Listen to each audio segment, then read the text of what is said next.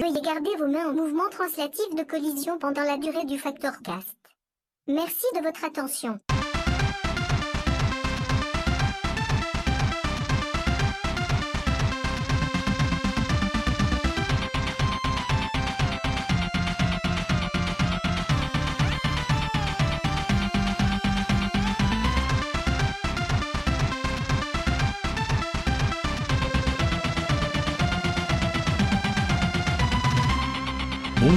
Toutes et à tous et bienvenue sur le cinquième numéro du Factorcast, le podcast de Factor News, le seul site de jeux vidéo en France à ne pas avoir passé l'été à se demander si No Man's Sky c'était de la merde ou si c'était à chier. Parce que No Man's Sky, nous, on le fait dans nos têtes. On ferme les yeux et on est sur notre planète, tout seul avec nos animaux qu'on est les seuls à avoir découvert. Et on joue tout seul, on rencontre pas d'autres gens. Vous pouvez essayer chez vous, c'est quasiment la même chose. Alors pour ce numéro, je suis avec Fougère. Coucou Fougère. Bonsoir. Je suis avec Frostis Advance. Salut Frostis. Hello. Et je suis avec The Pilot. Salut Zep. Salut. Et je suis aussi avec deux petits nouveaux. Vous avez pu apercevoir leur pro sur Factor. Ils sont arrivés il n'y a pas si longtemps que ça. Alors, frère Toc, euh, je commence par toi. Comment tu vas bien et qui es-tu? Salut, alors ça va très bien, merci. Donc euh, voilà, je suis un des petits nouveaux chez Factor, apparemment le plus jeune aussi, vu que j'ai 25 ans. Donc l'expression Blubit prend vraiment tout son sens en ce qui me concerne. Euh, avant de rejoindre les rangs de Factor News, j'ai euh, j'ai été, euh, j'ai bourlingué pas mal sur plusieurs sites, notamment Xbox Gamer, euh, gamers.fr. Euh, j'ai tenu un blog sur jeuxvideo, euh, jeuxvideo24, pardon. Et euh, celui sur lequel j'ai appris les ficelles, c'était Gameset Story, donc Mhm. euh, un partenaire de Factor Euh, hein, que vous connaissez. Exactement, des bons potes à nous. Voilà. Je suis resté quelque chose comme un peu plus de deux ans. Donc voilà, je suis assez au fait de ce qui se fait côté indépendant, même si je trouve que ça devient de plus en plus difficile de séparer le bon grain de l'ivraie. Si j'ai rejoint Factor, c'est pour pouvoir parler d'une plus grande variété de jeux, tout simplement. Ensuite, si vous suivez un peu les, euh, les petites mains qui écrivent sur le site, vous avez pu voir que mes deux premiers papiers, c'était sur des jeux de baston, euh, un genre que j'affectionne vraiment tout particulièrement. Euh, en ce moment, je suis sur Killer Instinct et King of Fighter 15, dont j'ai écrit le test que vous pouvez voir en ce moment. Après, j'aime plein de trucs. Ça va de la plateforme au RTS bienvenu, en passant par les RPG. Euh, je suis un PCiste avant tout, même si j'ai une PS4 qui me sert à faire tourner Bloodborne et les Blu-ray de Blade Runner et Conan en boucle. Euh, je suis aussi un grand fan de cinéma, du coup, si vous l'avez compris. Euh, je rigole souvent devant les jeux vidéo qui essaient d'imiter les codes d'ailleurs du cinéma, sauf Metal Gear Solid 3 parce que voilà, c'est le meilleur jeu de tous les temps. C'est pas un débat, c'est le, voilà, c'est comme ça. Et le métal, c'est cool, voilà.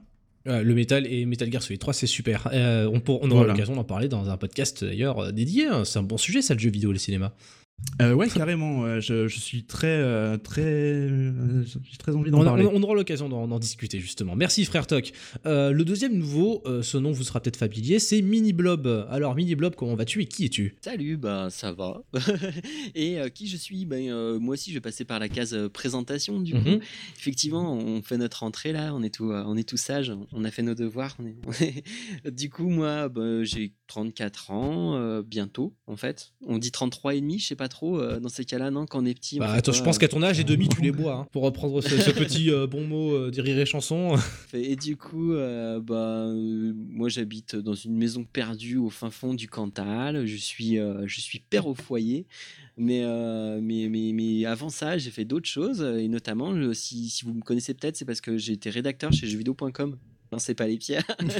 Euh, pendant quelques années. C'est pas notre genre. Et, non, du tout.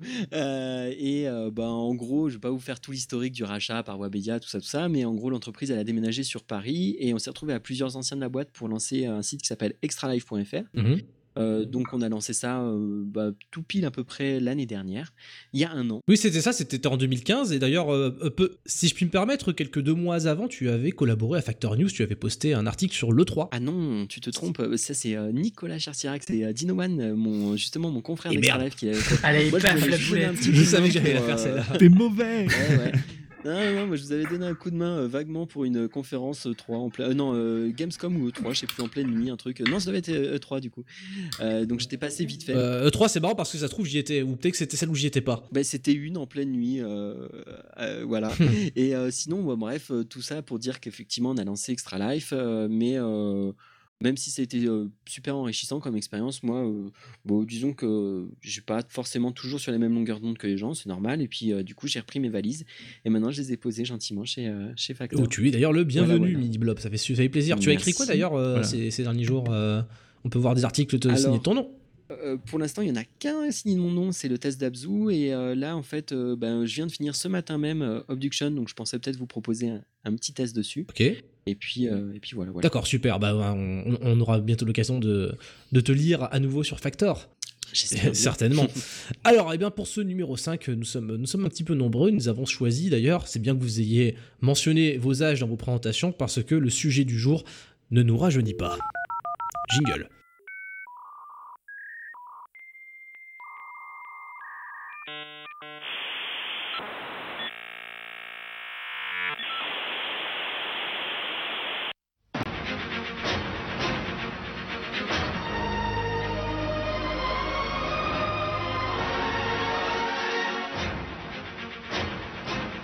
Président sud-africain annonce la prochaine libération sans condition de Nelson Mandela.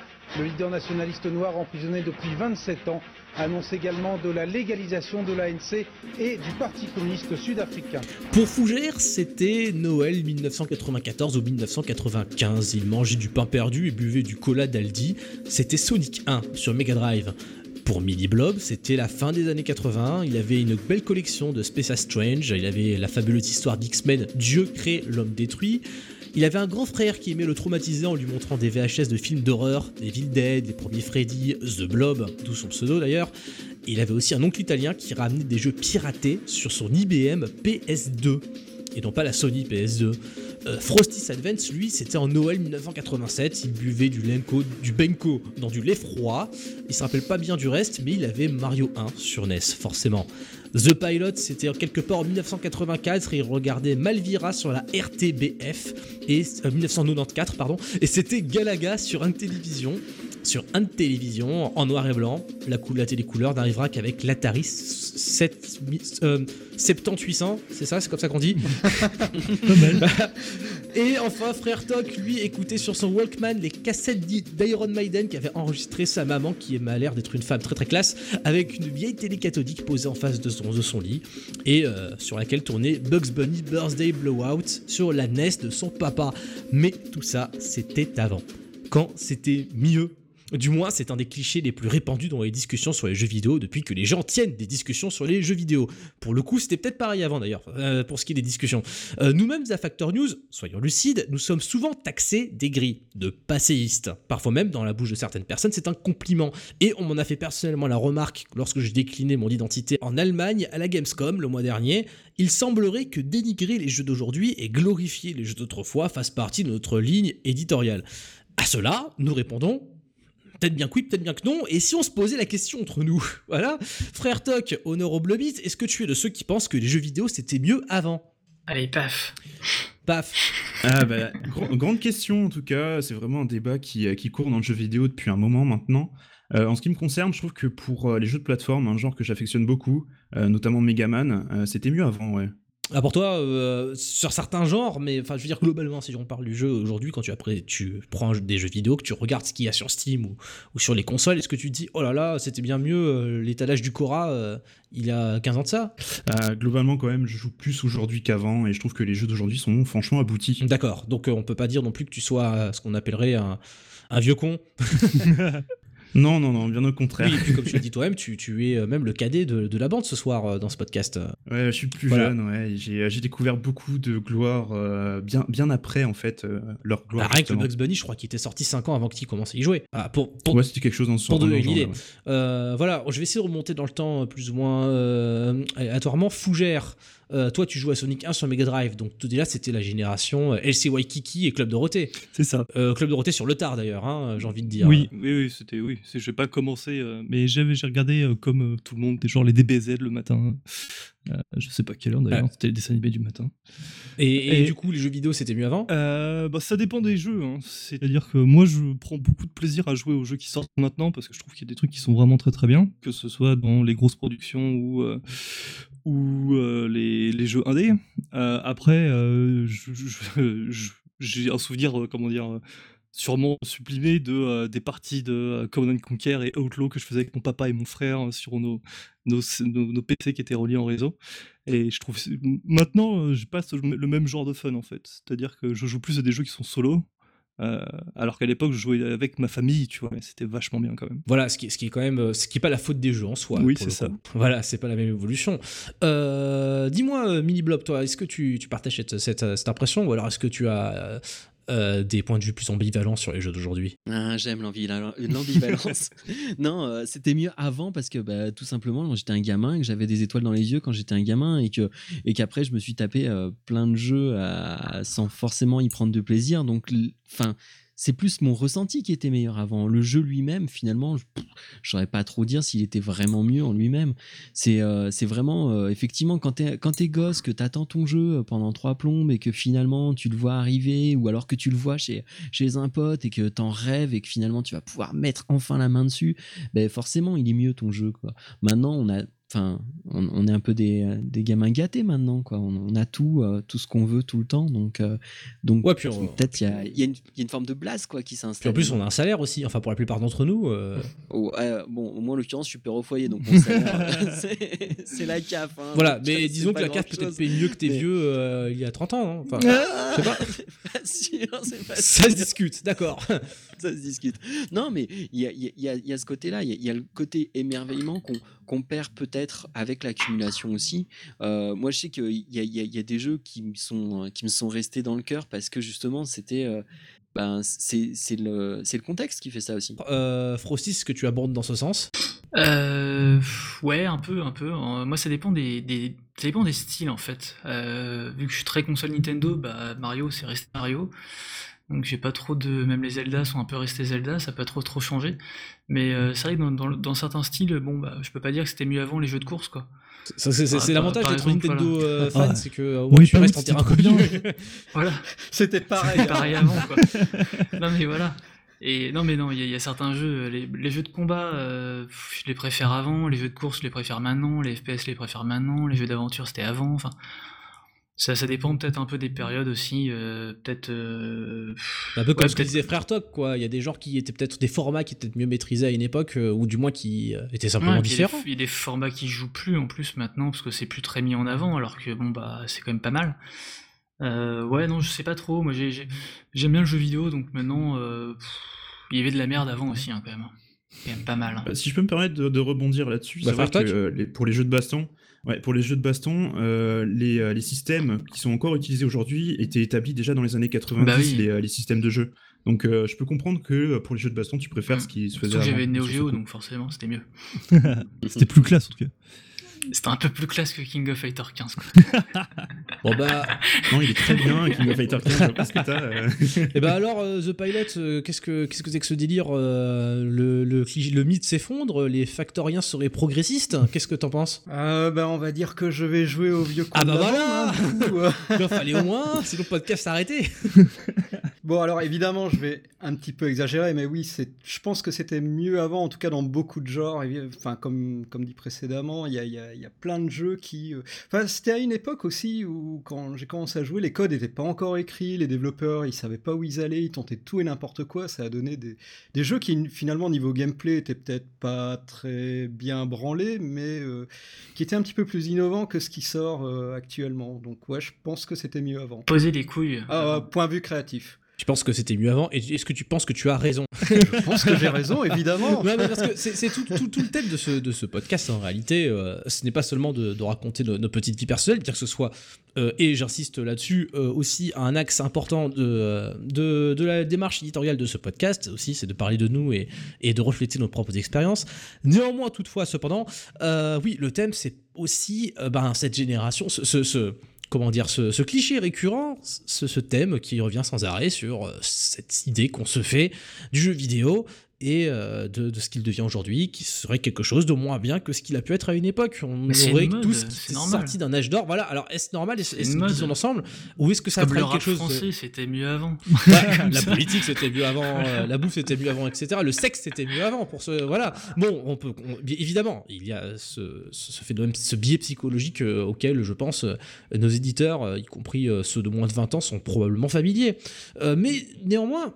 Je, c'est pour ça que qu'on en parle aussi ce soir. Euh, Peut-être que ce phénomène-là cache euh, des choses sous-jacentes plus intéressantes. Peut-être que dans le jeu vidéo, euh, dans la façon dont on consomme du jeu vidéo aujourd'hui en 2016, dans la façon dont on a consommé jusqu'à présent, il y a peut-être des, euh, des choses qui se sont perdues, euh, des choses systémiques qui pourraient peut-être expliquer cette fascination qu'auraient les gamers pour le passé. Donc voilà, je ne je, je, sais pas par qui commencer pour, pour aborder la question, mais puisque The Pilot joue le rôle du vieux con, je vais peut-être le proposer de se lancer là-dessus. Alors, euh, ah ben j'avais des exemples très simples hein, euh, que, que j'ai notés sur ma petite Voilà, c'est ça. Déballe-nous ça. En fait, euh, ouais, bah juste Fallout. Le mec, il utilise des feuilles. J'utilise un Google Doc. Hein. ouais, les Fallout, c'est typiquement le genre de jeu qui a évolué en mal euh, avec, euh, Alors, le temps. C'est, Fallout, c'est un cas très particulier. Tu parles d'une série de jeux vidéo. Mais euh, est-ce que tu peux étendre le raisonnement à, aux jeux vidéo en général ou est-ce que ce qui se passe dans Fallout ne se concerne que Fallout? Ça, Alors, ça concerne tous les RPG en général. Alors maintenant, il y a une petite bulle menée par Obsidian et je, je L'Ariane Studio. Oui, il y a l'Ariane aussi, mais le. Alors, euh, Obsidian, euh, qui fait les South Non, non, sûrement pas BioWare, non. Pour, pour, pour, ceux qui ne sont pas familiers avec les, les, les RPG, euh, enfin le, le, RPG à la The Pilot, vas-y, explique-nous quelles sont les œuvres que tu considères. le RPG à la The Pilot, c'est le RPG qui est, qui est, uniquement sur PC. Alors, les, les œuvres que je considère emblématiques de, de, de du, du moins, disons, bah, tu, tu parlais d'Obsidian, c'est-à-dire, d'après toi, c'est un studio qui perpétue un savoir-faire que tu considères comme perdu. Voilà, les, les, les Baldur's, les Fallout, les Arcanum, euh, les Planescape Tournament. Voilà, et, euh, aujourd'hui, ces jeux-là, euh, qu'est-ce qui, comment ils existent aujourd'hui? Eh ben maintenant, on a du Mass Effect qui devient un shooter complètement décérébré. Maintenant, tu as du Dragon Age. bon, le premier, ça allait encore un petit peu, mais on va pas parler des. Donc ça, c'est le jeu de chez BioWare. voilà, pour le BioWare, qui était bizarrement un développeur emblématique de, de, l'époque, hein, mais qui a complètement perdu son, son aura. et, pourtant, au début de la nouvelle génération, c'était un développeur qui était relativement encensé justement pour les Mass Effect que tout le monde trouvait euh, excellent, euh, super bien écrit. Euh. Mais le premier Mass Effect, ben, le premier Mass Effect était encore très bien. Et puis oui, c'est devenu un, bête FPS pas très bien branlé en fait pour le coup même. Non, mm. oui TPS pardon. En plus mal branlé parce que les mécaniques, bon tu sens que c'est pas leur truc quoi. Mais voilà, c'est plus du tout de, des RPG. T'as as le choix de gauche, le choix de droite. tu sais que si tu veux être bon, tu vas à gauche. Si tu veux que tu veux être mauvais, tu vas à droite. T'as même pas à lire les réponses. Et... mais parce que peut-être que les gens veulent plus lire simplement. Voilà, les gens veulent plus lire parce que je me rappelle justement des, des arcanums où tu avais des pages et des hmm, pages de texte. C'était super cool. Tu avais, une notice.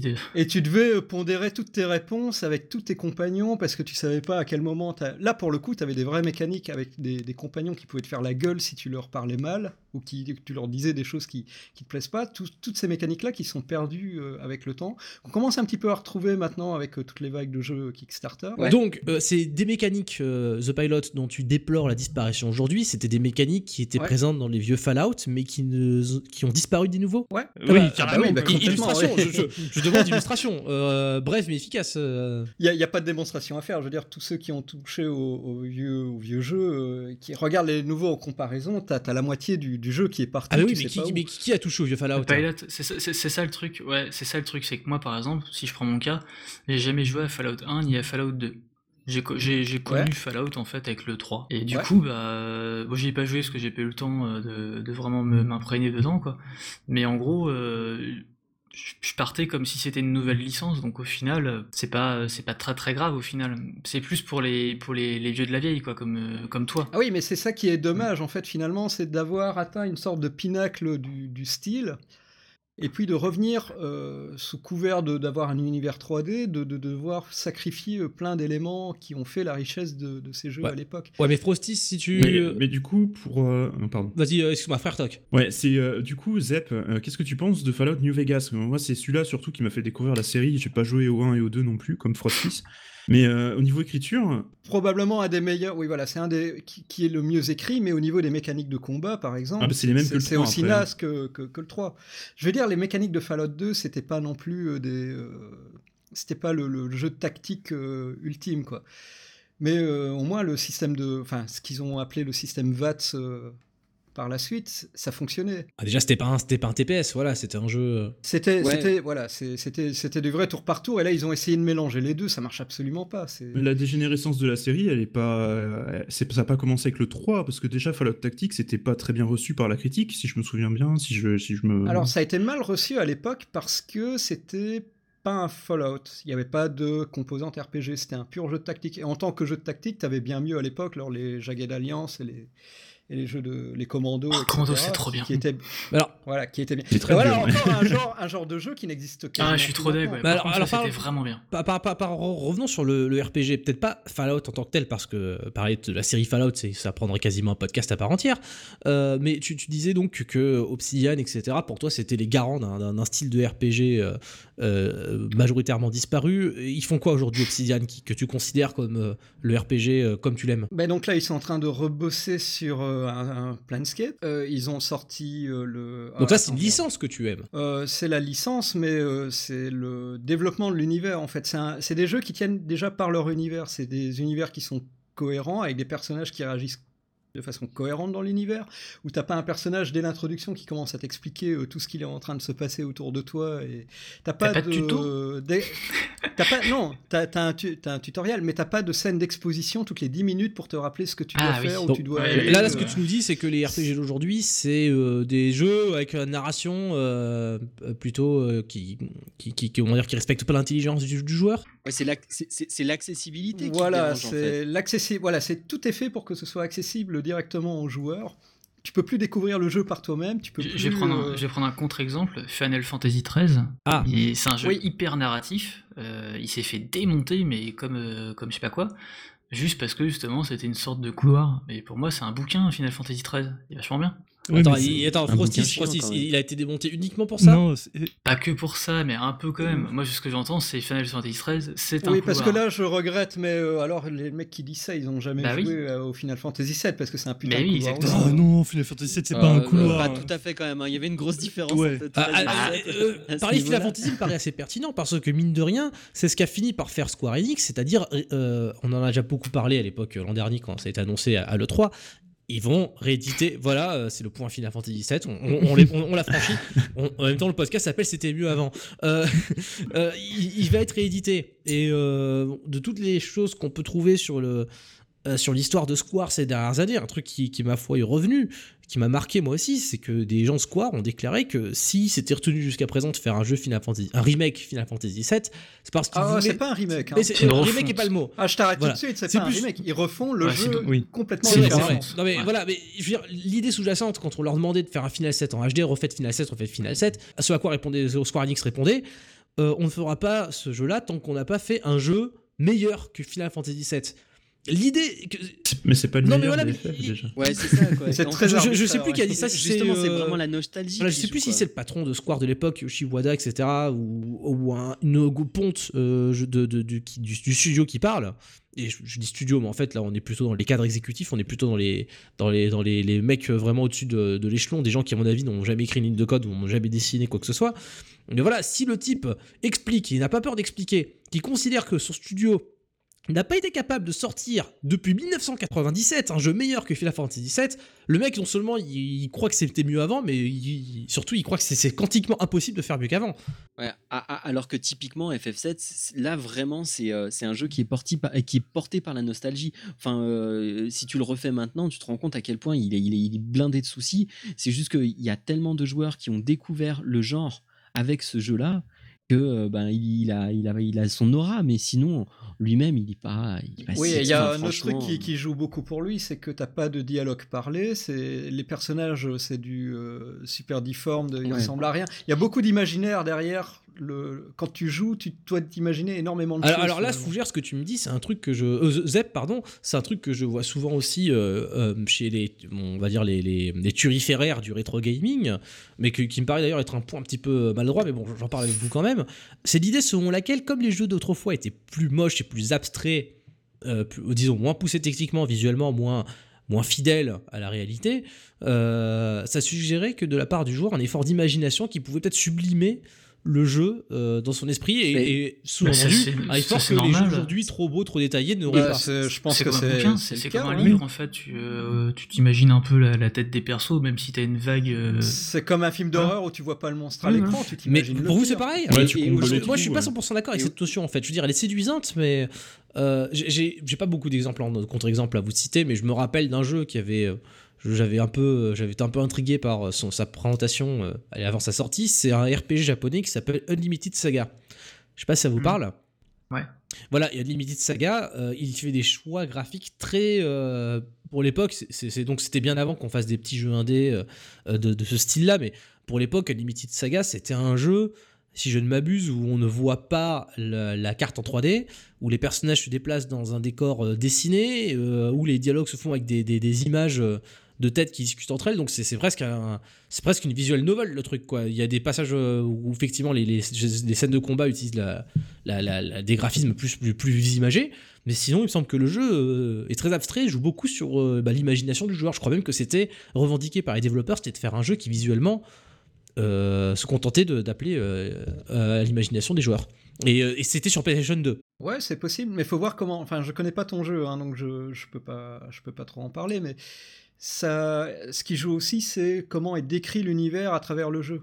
Oui, c'est-à-dire qu'il suffit pas juste de si faire le un jeu, jeu. te ouais. présente juste une map en 2D dégueulasse et que c'est à toi d'imaginer un monde féerique, ça va être compliqué. Si par contre le jeu, euh, comment dire, Ah, s'il te fait rentrer dans quelque si te chose. fait rentrer voilà dans Ouais, un dans univers, narration. même si tu voilà, si la narration te fait imaginer cet univers-là, oui, forcément, ça va ça va aider d'avoir euh, des graphismes un petit peu plus minimalistes. Ty- Typiquement, l'exemple que je te donnerais, c'est FTL. Enfin, je veux dire, si, euh, si ce jeu il peut être aussi prenant, c'est aussi parce qu'il a des, euh, des, des graphismes minimalistes et que, euh, et que derrière, il y a une narration solide qui te, qui, qui te tient en haleine et qui te- Exactement. qui, qui t'embarque. Et la en BO fait. aussi, la, la bande Oui, son oui, est super bande importante. Ouais, le son, le, le- la narration, euh, la- enfin voilà, c'est- un tout et c'est un tout qui se retrouve pas beaucoup de nos jours, j'ai l'impression. Bah, pourtant, euh, enfin, je, je- je trouve euh, que par exemple Witcher 3, euh, fa- enfin, il, il, euh, comment dire, c'est un terreau fertile pour l'imagination. Enfin, Triss me fait plus rêver que Aerys dans FF7 par exemple, même si euh, elle est pas figurative. Triss, elle est, euh, voilà, c'est c'est un personnage qui modélisé de manière réaliste. Mais euh, je trouve que quand même Witcher 3 a des gros atouts là-dessus. Il a un univers cohérent aussi, comme tu, comme tu voulais, Zep, dans, tes jeux. Euh, je trouve que l'univers de Witcher 3 se tient beaucoup, euh, justement parce qu'il respecte énormément d'éléments réalistes médiévaux. Par exemple, euh, je, je prends un exemple bête, hein, mais au niveau des, euh, des camps qu'on peut visiter, des camps militaires, euh, les, les arbres sont couchés devant ces camps-là, comme ce qui se faisait à l'époque, justement, pour, pour avoir une vue dégagée. Je suis complètement d'accord avec toi. hein. Je dis pas que tous les jeux actuels euh, n'ont plus ce- Savoir-faire. cette narration et cet univers et ce savoir-faire. Je dis juste que ça se raréfie par, par rapport à l'époque où c'était vraiment très fertile. Dans les RPG, dans les jeux d'aventure, dans les, dans les C'est peut-être pas une- dans, dans- dans plein de C'est peut-être styles. pas une raréfication, parce que à l'époque, tu avais une production qui était aussi beaucoup moins importante. Du coup, quand tu avais un bon jeu qui sortait, euh, je veux dire, qui, qui se faisait remarquer, il se faisait remarquer au milieu d'un tas de jeux qui étaient euh, pas aussi bons, mais c'était pas énorme. Oh, là, je suis pas d'accord parce que si tu regardes les, les, les Baldur's Gate, t'as eu le 1, le 2, les Icewind Dale, euh, t'en as, eu- t'en as eu plein aussi. Je veux dire, tous les ans, il en sortait. Et c'est tous aussi bien les uns que les autres? Euh, Il y en avait des un petit peu moins bien, mais je veux dire, ils avaient quand même une qualité minimale qui est quand même supérieure à ce que tu trouves aujourd'hui. L'impression moi que j'ai, c'est qu'au-delà de la qualité, c'est qu'à l'époque, il y avait peut-être aussi, euh, eu- eu- les gens osaient en fait euh, faire des choses qui étaient peut-être moins accessibles. Il y avait moins le, le, le diktat justement de la Exactement. facilité à tout prix, et que du coup, d'une part sur les sur les jeux, on va dire grand public, eh bien, ils se permettaient des fois d'avoir des pics de difficulté qu'aujourd'hui on se permettrait pas, et d'autre part, ça permettait aussi d'innover. Moi, l'exemple que j'aurais, c'est par exemple un jeu comme Dune. Le premier, je suis pas sûr qu'aujourd'hui on le verrait euh, quelque part parce que il, il- il mangeait sur plein de genres, il avait pas Alors, vraiment le de premier en Dune, fait. c'était sur Mega CD et PC, c'est ça? Miniblob. C'était sur Euh, PC, oui. Ouais, c'était sur. Enfin, moi, j'avais joué sur PC. C'était un de mes jeux favoris parce qu'en fait, il mélangeait plein de choses. Il y avait un petit peu de stratégie, il y avait un peu de jeu d'aventure, De gestion. ouais, un peu de gestion. Ça, ça mélangeait plein de trucs à la fois. Et pourtant, et les coup- mécaniques étaient très simples dans, dans chacun des cas, hein, mais c'était Ouais. Effectivement le mais mélange. ça se faisait qui, euh, souvent, ça, tu- hein, même les, les jeux Star Wars et les trucs comme ça, t'avais tout le temps des, genre du scrolling horizontal, après t'avais des courses, des machins. C'était un peu un truc qui était à l'époque euh, avec euh, pas mal de, de gameplay Ouais, mais là, toutes les mécaniques sont imbriquées les unes dans les Ah, autres. d'accord. Et Dune, euh, c'est un jeu qui a énormément marqué son époque parce que même l'interface, je crois que c'était plus euh, peut-être celui du 2. Si, euh, si, Ah, ils si ont rien à voir. pas. Ouais, ils ont rien à voir. Le, le Dune 2, c'est c'est le- l'ancêtre, on va dire, du STR. C'est le Ouais. premier, un des premiers STR. ouais. Ouais, mais du coup, euh, l'interface du 2 est toujours utilisée dans StarCraft. Quoi. Enfin, c'est c'est un truc qui a énormément marqué euh, le, le- le genre. Oui, on considère, c'est souvent considéré que Dune 2 Battle for Arrakis c'est un des premiers euh, jeux stratégie qui a vraiment codifié la stratégie temporelle pour les années à venir. Du moins, c'est c'est ce qui, c'est la Doxa qui, qui veut ça, quoi. Ouais, alors c'est très dur d'y rejouer maintenant parce que là, pour le coup, euh, l'interface, euh, elle a beau ressembler à ce, que, ce qui se fait maintenant, c'est un peu. Ouais, C'était pas mieux avant, du coup. Là, pour le coup, niveau interface, mais les interfaces, malheureusement, c'était un petit peu. Bah, même maintenant, hein, les interfaces, c'est toujours pas non plus la gloire. hein. Je regarde le, le Deus Ex qui vient de sortir. Non, non, euh, commence pas sur Deus Ex? c'est compliqué Ah, les ça- interfaces encore. Bah, de toute façon, hein. l'interface, euh, les interfaces, c'est- un métier à part entière. hein. Il y a des bonnes et des mauvaises Ah interfaces. bah oui, euh. Avant, il y avait que des interfaces PC ou des interfaces console. Maintenant, ils font une interface Ah, pour il- les deux supports quand les jeux sont Il y a ça, il y a non, ils font une interface pour la console et après ils la balancent sur le PC. Ouais, voilà, c'est ça. Et oui. C'est souvent ça qui se passe. Il y a, peut-être aussi l'idée que voilà, il y a peut-être aussi l'idée euh, un peu là pour le coup qui va contre-courant de, de- de ce qu'on dit euh, depuis tout à l'heure, mais peut-être que tout simplement euh, la science pure de l'interface n'était pas quelque chose d'aussi développé il y a 20 ans Ah qu'aujourd'hui. bah, bien sûr. voilà, c'est- une thèse que j'avais lue notamment sur d'autres sites de jeux vidéo qui avait été avancée lorsque les, les premiers jeux smartphones vraiment populaires ont commencé à décoller et qu'on a constaté que de la même façon que les applis smartphones avaient euh, tranché certains nœuds gordiens des interfaces par le fait que c'était des, des, des, des- des fenêtres tactiles, etc. On, on s'était remarqué que les jeux smartphones étaient parfois mieux pensés en termes d'interface que beaucoup de jeux consoles. Bah oui. Mais ça, c'est. Et pas seulement mais parce que à- l'écran était tactile, mais, mais- par, par certains choix visuels, par la présentation des menus, il y avait certains concepts d'interface que les qui, que, que, Ouais, mais regarde comment le jeu PC en a souffert pendant des années de la, des, des, des Oui. interfaces. Alors attends, est-ce que tu fais référence à à la standardisation des, des interfaces Xbox? Parce que Je fais, je fais référence au fait que pendant je ne sais pas combien d'années, tu pouvais pas glisser, déposer quelque chose dans un inventaire. Ah oui quand même. La souris ne servait plus à cliquer, déposer, c'était fini ça. Tu cliquais, tu cliquais sur un autre bouton, enfin c'était devenu complètement abscon les interfaces. Voilà, mais, mais tu à cause de mais il y a l'interface. des console. interfaces mieux pensées maintenant, c'est ça que tu suggères Oui. euh. Mais on, on revient maintenant à des interfaces qui datent d'avant les interfaces Mais console. C'est là que j'en viens au, au- C'est ça qui est dramatique en fait, c'est que ça n'a pas évolué, c'est juste revenu au niveau qui était déjà pas très glorieux d'avant. Bon, bah, il y a quand même quelques, quelques, quelques, quelques espoirs que cela re- reprenne un petit peu euh, la, la bonne pente dans le futur. Et puis j'espère, oui. pour, pour reprendre cette, cette évolution de l'ergonomie, elle n'a pas apporté que du bon non plus, parce que euh, ce- ce- cette, justement cette inquiétude de toujours savoir est-ce que euh, euh, est-ce qu'il va comprendre ce qu'il faut faire le joueur, est-ce que euh, est-ce qu'il va pas lâcher euh, trop tôt, euh, et euh, enfin je veux dire maintenant on en arrive à des trucs, euh, il faut vraiment que, le, que, que, que ça te soit indiqué euh, ton, ton, ton objectif de manière tellement claire qu'il te faut un, un chemin, même dans les, les jeux de rôle maintenant. Les, ouais, les, les waypoints sur les cartes, les dialogues, les Ouais, dialogues, carrément, ça c'est vraiment lumineux. le... Dans Fable 2, c'était Ouais, un chemin ça. euh, de lumière qui te menait direct à l'objectif. T'as juste à mettre le nez par terre et le suivre. hein. C'était aussi simple que ça. Ouais, mais ça, ça c'est du, du game design après. Enfin, je vais, je vais te faire mon, mon pro Nintendo, mais Miyamoto dit toujours que euh, c'est les premières minutes de jeu qui sont importantes. Et euh, si dans les premières minutes de jeu, le, le joueur il est pas capable d'expliquer ce qu'il est en train de faire et ce qu'il faut faire à quelqu'un d'autre, c'est que ton game design il est pourri en fait. Miyamoto fait des jeux Miyamoto après. C'est-à-dire que. ouais, euh, mais euh, c'est compréhensible par tout le monde. Ah oui, non, un- je suis- par je suis tout à fait d'accord, mais, 3 euh, ans ou quelqu'un de T'es 30 ans. quoi. obligé de mettre un fil lumineux au sol pour que le joueur comprenne ce qu'il doit faire, c'est que ton, ton, ton game design Non, mais est voilà.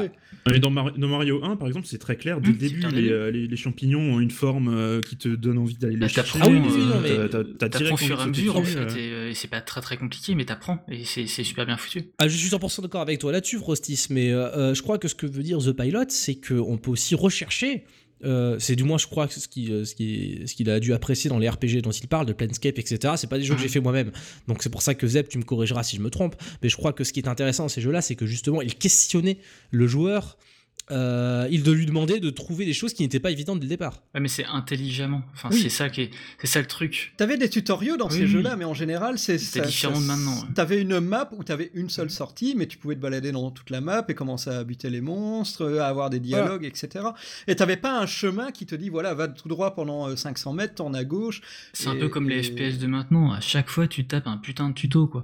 On s'en fout, quoi. Ça fait 20 ans que ça existe, le FPS. Si t'as pas compris comment Ouais, ça marche. appuie sur X, mais c'est pire que ça. C'est maintenant, t'as Ah, appuie c'est sur. X pour ouvrir la porte, il va te l'indiquer pendant tout le Oui, jeu. voilà, c'est c'est super Je veux dire, si au bout de 30 heures de jeu, t'as pas compris qu'il fallait appuyer sur X pour ouvrir la porte. Vous avez trouvé un rubis jaune. Un rubis jaune vaut 50 rubis. À, à- à la rigueur, on peut dire C'est que- qu'une fois, à ça. la rigueur, c'est ce qu'on dit. on peut dire qu'un un- un FPS, bon, la personne n'y joue pas pour ouvrir des portes, donc. euh, Ça dépend si à tu la joues à Metroid Prime. Je veux Non, dire, à un moment, il y a quatre boutons sur ta manette, même si t'as oublié Non, quel mais bouton ce- c'est. Je veux dire, ça, ça Ça prend pas beaucoup de temps de tout. ça, ça me dérange plus sur par exemple un jeu d'aventure qui, qui, qui, Mm. qui se base sur ces, euh, sur ces énigmes et du coup euh, ça donne l'impression qu'avant on avait des énigmes enfin moi je me souviens sur des LucasArts j'ai passé des mois parce que j'avais pas le net parce que j'avais pas de solution sous la main non plus mais j'ai passé des mois coincé sur des énigmes quoi sur des énigmes Monkey Island le premier mais j'ai Ouais, mais attends, paye, paye tes énigmes. Maintenant- Ces énigmes du style euh, faire passer le chat euh, sous la planche euh, avec de la colle pour se faire une fausse moustache et euh, acheter une moto. Oui. Ouais, mais c'était cool c'était ça qui était bien maintenant Ouais, ça, ça euh, insultait pas l'intelligence du joueur, quoi. Ouais. Oui, en plus, c'était fait sous une, l'impression so- que- enfin, sous une manière rigolote en plus. Donc, du coup, euh, Et t'avais toujours des indices dans les Ouais, dialogues, etc. Même foutu. si les énigmes étaient complètement ridicules, t'avais Ah, toujours quelque chose pour Ah, te montrer la voie. là, je, je vois où je vous. après, c'est un- après, ça, c'est différent. quoi. C'est encore un exemple un peu, un, un peu spécial quand même. Bah, disons qu'on tombe encore sur une, un autre genre qui, a- qui est un peu tombé en désuétude, enfin qui a un petit peu, euh, qui a un peu mal vieilli. Non, mais juste pour revenir euh, deux secondes au, au- au RPG, moi aussi, il y a un truc que je trouve complètement aberrant maintenant, c'est les putains de dialogues. J'en parlais avec Mass Effect, avec le gauche-droite, mais ça arrivait à un point où maintenant, tu as, as des jeux, alors je sais plus quel jeu j'ai joué récemment, où les dialogues, tu avais quatre réponses. Déjà, c'est quatre réponses. T'en auras jamais une de plus parce C'est qu'il n'y a pas la 4, place sur l'interface console. Il y a des Deus Ex ou. C'est dans euh, Fallout 4, voilà. T'as ou un, 4, mot, ouais. un mot pour répondre au mec, et c'est à toi de deviner quelle est l'intention de, de la réponse, si t'es agressif, si t'es compréhensif, si... Voilà, c'est à toi de deviner le sous-texte derrière la réponse, et t'as que quatre choix, dont un qui sert en général à rien. Bah, les, les- les jeux, les jeux avec des, maintenant avec des choix euh, comme ça, c'est un peu. T'as juste plus de choix Ouais. de dialogue, ça n'existe Si, plus. il a, euh, dernièrement, j'ai testé. euh, comment ça s'appelle? Y- Yesterday Origins de Microïd. Et apparemment, as les, dans les réponses que tu fais, en fait, tu, euh, enfin, ça influe sur l'histoire, on va dire. Ou en tout cas sur la scène.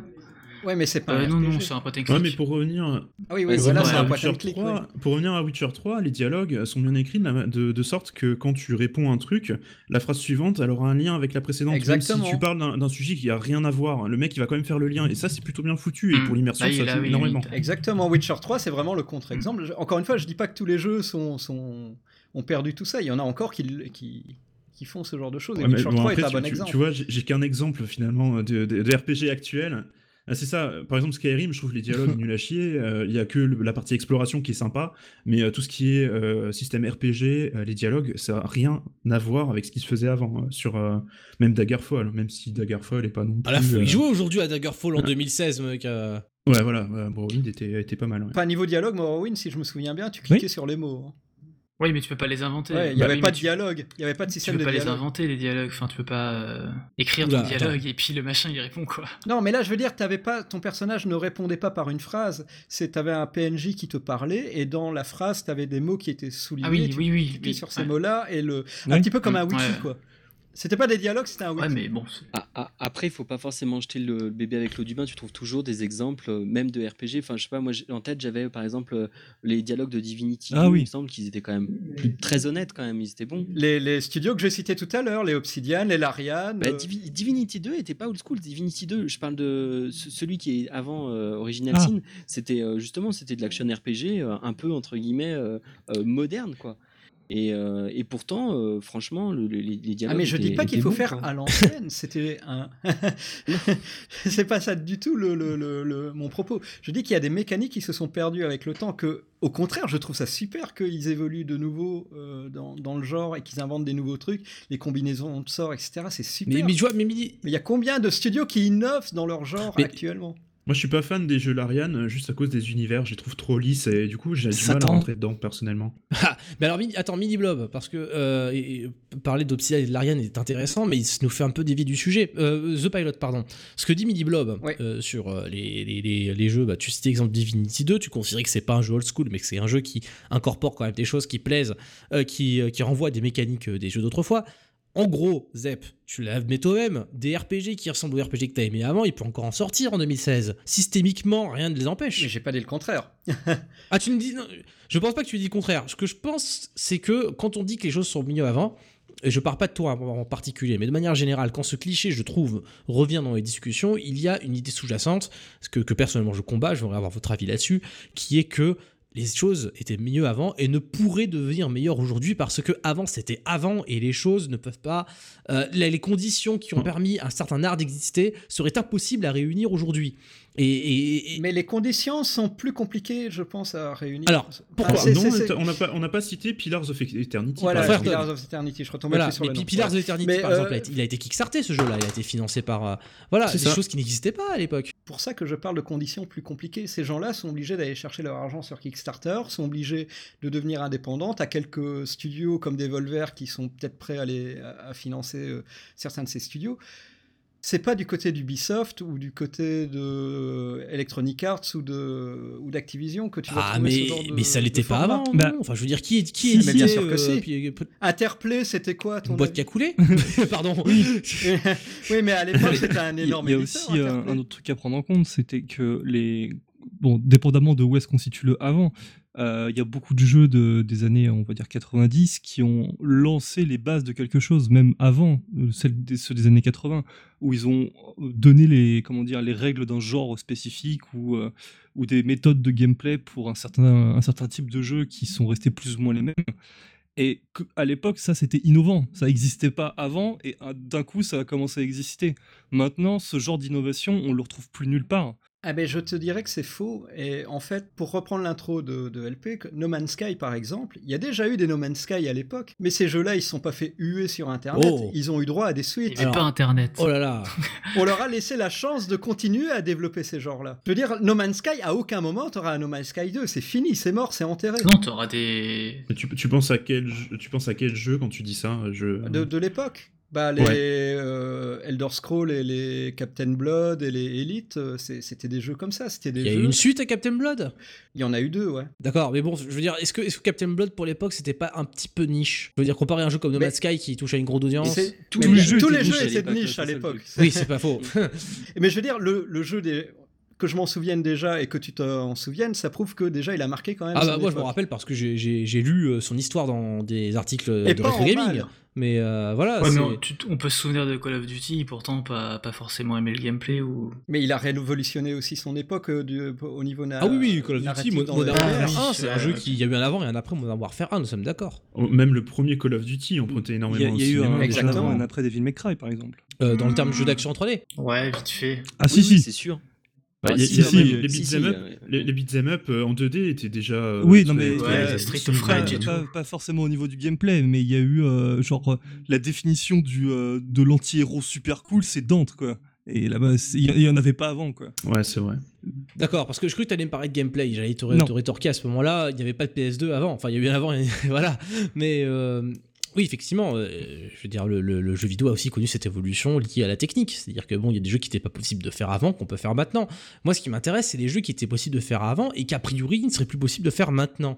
Et, justement, tu me dis, Zep. Attends, attends, avant d'aller même là-dedans, il y a des, tu dis euh, les, la technique a permis d'évoluer. T'as quand même une putain de régression à la sortie de la Xbox. Euh, attends, attends, l'Xbox première du nom? La Xbox première du nom. Bah, il y avait Halo qui devait sortir sur PC. Bah, je te, je parle de Mac, il devait sortir sur Macintosh.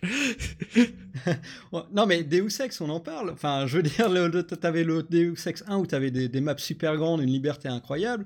Deus Ex 2 sort sur Xbox, tu as des maps, tu as des temps de chargement. Ah, alors attends, attends, alors on parle de quelque chose de très différent. C'est une série qui a été euh, dont l'audience sacrifié sur l'autel de ah, la console. alors oui, tu, toi tu appelles ça la console, d'autres appelleront ça le grand public. Moi, j'appelle ça différemment. Je veux dire, à une époque, Ubisoft avait sorti un épisode de Far Cry pour Xbox première du nom. C'était un jeu qui jouait pas du tout comme le port. Il s'appelait Far Cry Instinct. Il se jouait pas du tout comme le Far Cry du PC.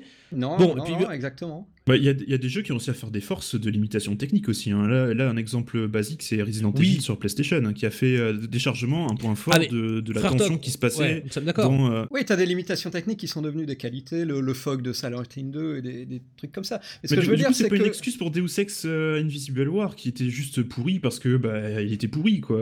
C'est pas c'est pas à cause de la Xbox, c'est juste qu'il était mal pensé de base, je pense. Non, je, il a été mal pensé de base parce qu'il devait rentrer dans la Xbox. Je pense que c'est comme ça le problème. On leur a demandé, voilà, maintenant il y a la Xbox qui est sortie, il faut que le jeu tourne. Mais dessus. ce problème-là, Zap, il n'existe plus. Mais bien sûr que non, il n'existe plus. Mais pendant, non, mais ce que je veux dire, c'est que il a je suis d'accord, il a existé. Mais euh, bon, maintenant, si aujourd'hui on parle de. Mais c'est- exactement mon point de tout à l'heure, c'est que tu as eu un, une sorte d'arrêt comme ça de, de, de l'évolution au niveau des interfaces, au niveau de, de, de ce genre de choses. De, de, de quand à quand Si tu peux situer à peu près précisément. Si, si- Donne-nous des repères temporels.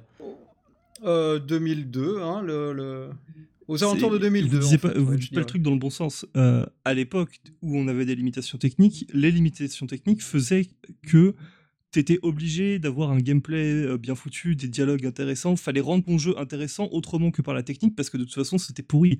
À partir du moment Oula. où on a eu autant de puissance qu'on qu'on voulait. Ah mais non, justement pas, je suis absolument pas d'accord. T'as eu moins de puissance quand la, la console est sortie. Oui, mais c'est ce que je dis. Tu parles de, tu parles de Nintendo là, je crois, non? Bah Megaman, euh, pareil, il y avait des limitations techniques euh, qui étaient une force du gameplay. Voilà, mais à partir, euh, là, t'as eu moins de puissance à partir de la Xbox, mais après, quand on a eu toute la, toute la puissance technique qu'on voulait et que tu pouvais faire ce que tu voulais avec ton jeu, Non mais après là tu parles de, juste de puissance, enfin vous parlez de puissance, euh, ça, change effectivement quelque chose, mais il n'y a pas que ça, il y, a- quand même on peut pas on peut pas nier que le, pad a changé énormément de choses. Par exemple sur les FPS, euh, il y a quand même un avant et un après euh, les, FPS qui sont pensés pour le pad ou pas quoi. Sans parler même de, simplification ou de choses comme ça, mais enfin on, voit bien que le- le level design est pensé complètement différemment. Ouais, il est, il est, il est très horizontal comparé à des Quake et des trucs comme ça. Bah, euh, la limitation du nombre d'armes que tu Non, peux non, mais porter. même, euh, même, même le- pas ça. Mais Même au niveau. euh, Non, mais même, même au niveau des, des placements des, des comment dire des, des ennemis et tout, c'est très horizontal. T'as pas de truc en hauteur, t'as pas de Mm. truc en bas, pas se retourner trop vite. Ça, ça, ça, ça, se voit. vite, ça, c'est quand même super, euh, Mm. ça se voit, voilà. Euh, Enfin, je veux dire, au- aujourd'hui, euh, moi je sais que des fois on, on- on me, on, on me hue quand je dis que justement à des FPS modernes, j'y joue sur, euh, sur console, mais je leur explique, mais non, ils sont pensés pour la bah console. oui. je veux dire. support, tout à Bah fait. oui, c'est ça, ça sert à rien. euh, bon, je parle pas du multi, attention, mais, euh, mais, mais sur, sur les FPS solo sont pensés, euh, sont pensés console. Ça, ça- enfin, c'est- c'est c'est comme ça. Disons qu'effectivement, ils sont pensés pour que t'aies pas besoin d'avoir un FOV énorme. des- Ils sont pensés pour que t'aies pas besoin de te retourner trop vite et que du coup, ben, ça soit pas trop euh, euh, handicapant pour ceux qui jouent à la, manette. Et ça, je pense qu'on le, cet aspect manette, on le retrouve encore aujourd'hui sur pas mal de jeux, on va dire grand public. Euh, et à ce niveau-là, effectivement, je, comprends ce que tu veux dire, Zep, en fait, qu'il y a une limitation euh, pour les joueurs PC qui est induite par euh, ben, le fait que ça, joue- ça Mais sort alors, le, console, lequel la manette est intéressant parce que on a assisté quand même à quelque chose ces dernières années. euh, le- les manettes de jeux vidéo se sont standardisées, elles ont convergé vers un modèle similaire. Et aujourd'hui, les manettes de 360, de, pardon, de Xbox One, vous voyez, et, et de PS4 euh, ont le même nombre de boutons à peu de choses près, sont disposés de la même manière, et donc un jeu qui est jouable sur l'un peut parfaitement être porté sur l'autre sans altérer euh, le, le schéma de déplacement. c'est ça. Globalement, je pense que nous sommes d'accord là-dessus. Je veux dire, Ah oui, c'est facile à porter. hein. Ouais, voilà, euh, on peut pas en dire autant de certains jeux GameCube qui perdent un petit peu au change quand on y joue sur une manette euh, d'aujourd'hui euh, Oui, standard. c'est- c'est pas fait pour en fait. C'est euh, Voilà. les certains jeux sont développés pour la manette. Enfin, chez Nintendo c'est comme ça. Après pour le reste non, mais euh, je, je vois sur certains jeux PC, je sais plus lequel. euh, Il y a même la manette PS4 aussi maintenant qui est mappée dans les. euh, je crois que c'est Deus Ex justement. Où, euh, où tu vois manette euh, manette Xbox ou manette PS4. Tu fais putain la vache quoi. C'est alors que c'est un, jeu PC quoi. Mais, oui, et euh, puis, et puis- et puis entre nous, je pense que pour le coup, cachent les- même pas quoi. C'est ça le truc, c'est que c'est même pas caché en fait. C'est euh, directement intégré et puis basta quoi. C'est un jeu console. Ah, mais ça fait un bien Mm. longtemps que maintenant tu branches une manette sur ton PC, il va te mettre le mappage Ouais, sur ouais, manette euh, mais c'est de bien. base. Oh, tu peux même naviguer Bah sur oui, le c'est- bien hein. C'est bien aussi, enfin t'as des jeux qui sont, qui sont très bien au pad, il n'y a pas de problème. hein. Bah euh, oui, mais il y en a, Donc, euh, y en a qui, il y en a que tu, tu- il y en a quand tu les joues sur PC, tu peux pas y jouer avec un Oui, clavier. mais c'est ça le problème, ils sont. Ah oui, Oui, voilà, il y en- ils sont, ils sont très bien au pad parce qu'ils sont conçus pour le pad, mais ils se limitent aussi au, au pad. Je, vais encore reparler des dialogues, mais le fait qu'il y ait que quatre choix de dialogue, Oui, c'est pas bah oui. Ouais, enfin, ça, ça veut rien dire hein, sur Witcher. euh, pour revenir dessus, je, je, décidément, j'arrête pas. Oui, parce que c'est les un cas sont, sont une liste. C'est une liste, donc t'es pas limité à 4 choix. T'es juste, euh, enfin, c'est les développeurs qui ont la flemme d'écrire euh, plus de 4 C'est- choix. Après, c'est un peu différent aussi. C'est derrière, c'est Electronic Arts qui édite. Ils font leur propre édition euh, pour The Witcher. Ils sont, ils sont vraiment maîtres, maîtres à bord, quoi. Donc, euh, s'ils se plantent, bah, c'est pour leur gueule, quoi.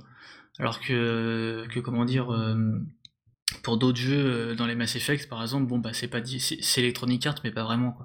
C'est un studio, au pire. S'ils se plantent, bon, bah, on le ferme et puis basta, quoi.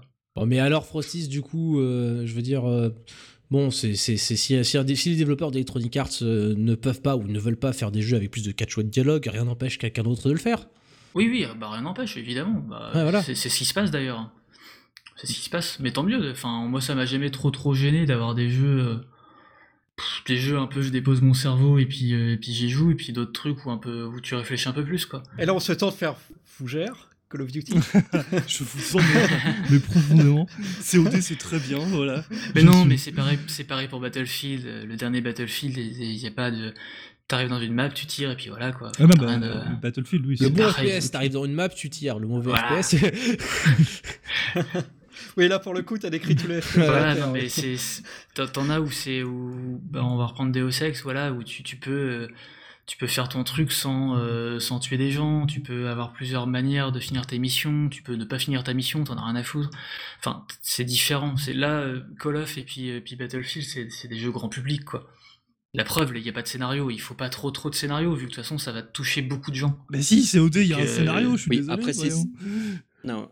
Après, après c'est des jeux aussi qui sont pensés pour le multi. Oui. Il faut pas non plus. euh, Enfin, je veux dire, quand tu regardes les stats, il y a plein de gens qui ne jouent jamais au, scé- au Bah, scénario. De toute façon, Battlefield, c'est c'est juste un générateur de moments de bravoure, et ça marche très bien. Donc, euh, C'est un peu ça, Il y, a- il y a des jeux de shoot qui sont, euh, qui sont sortis euh, récemment, qui sont assez riches quand même. hein. Enfin, euh, juste Grand Theft Auto. Ah bah, euh, euh, T'appelles le ça un jeu de shoot, Ah, Il y, a les- il y a- il y a plein de phases. Il y a, il y a du tir, il y a de la bagnole. euh, Il y a de euh, l'hélicoptère. C'est un simulateur. Il y a de l'avion, euh, voilà, c'est ça, c'est- pas un jeu de shoot. du Ouais. bateau.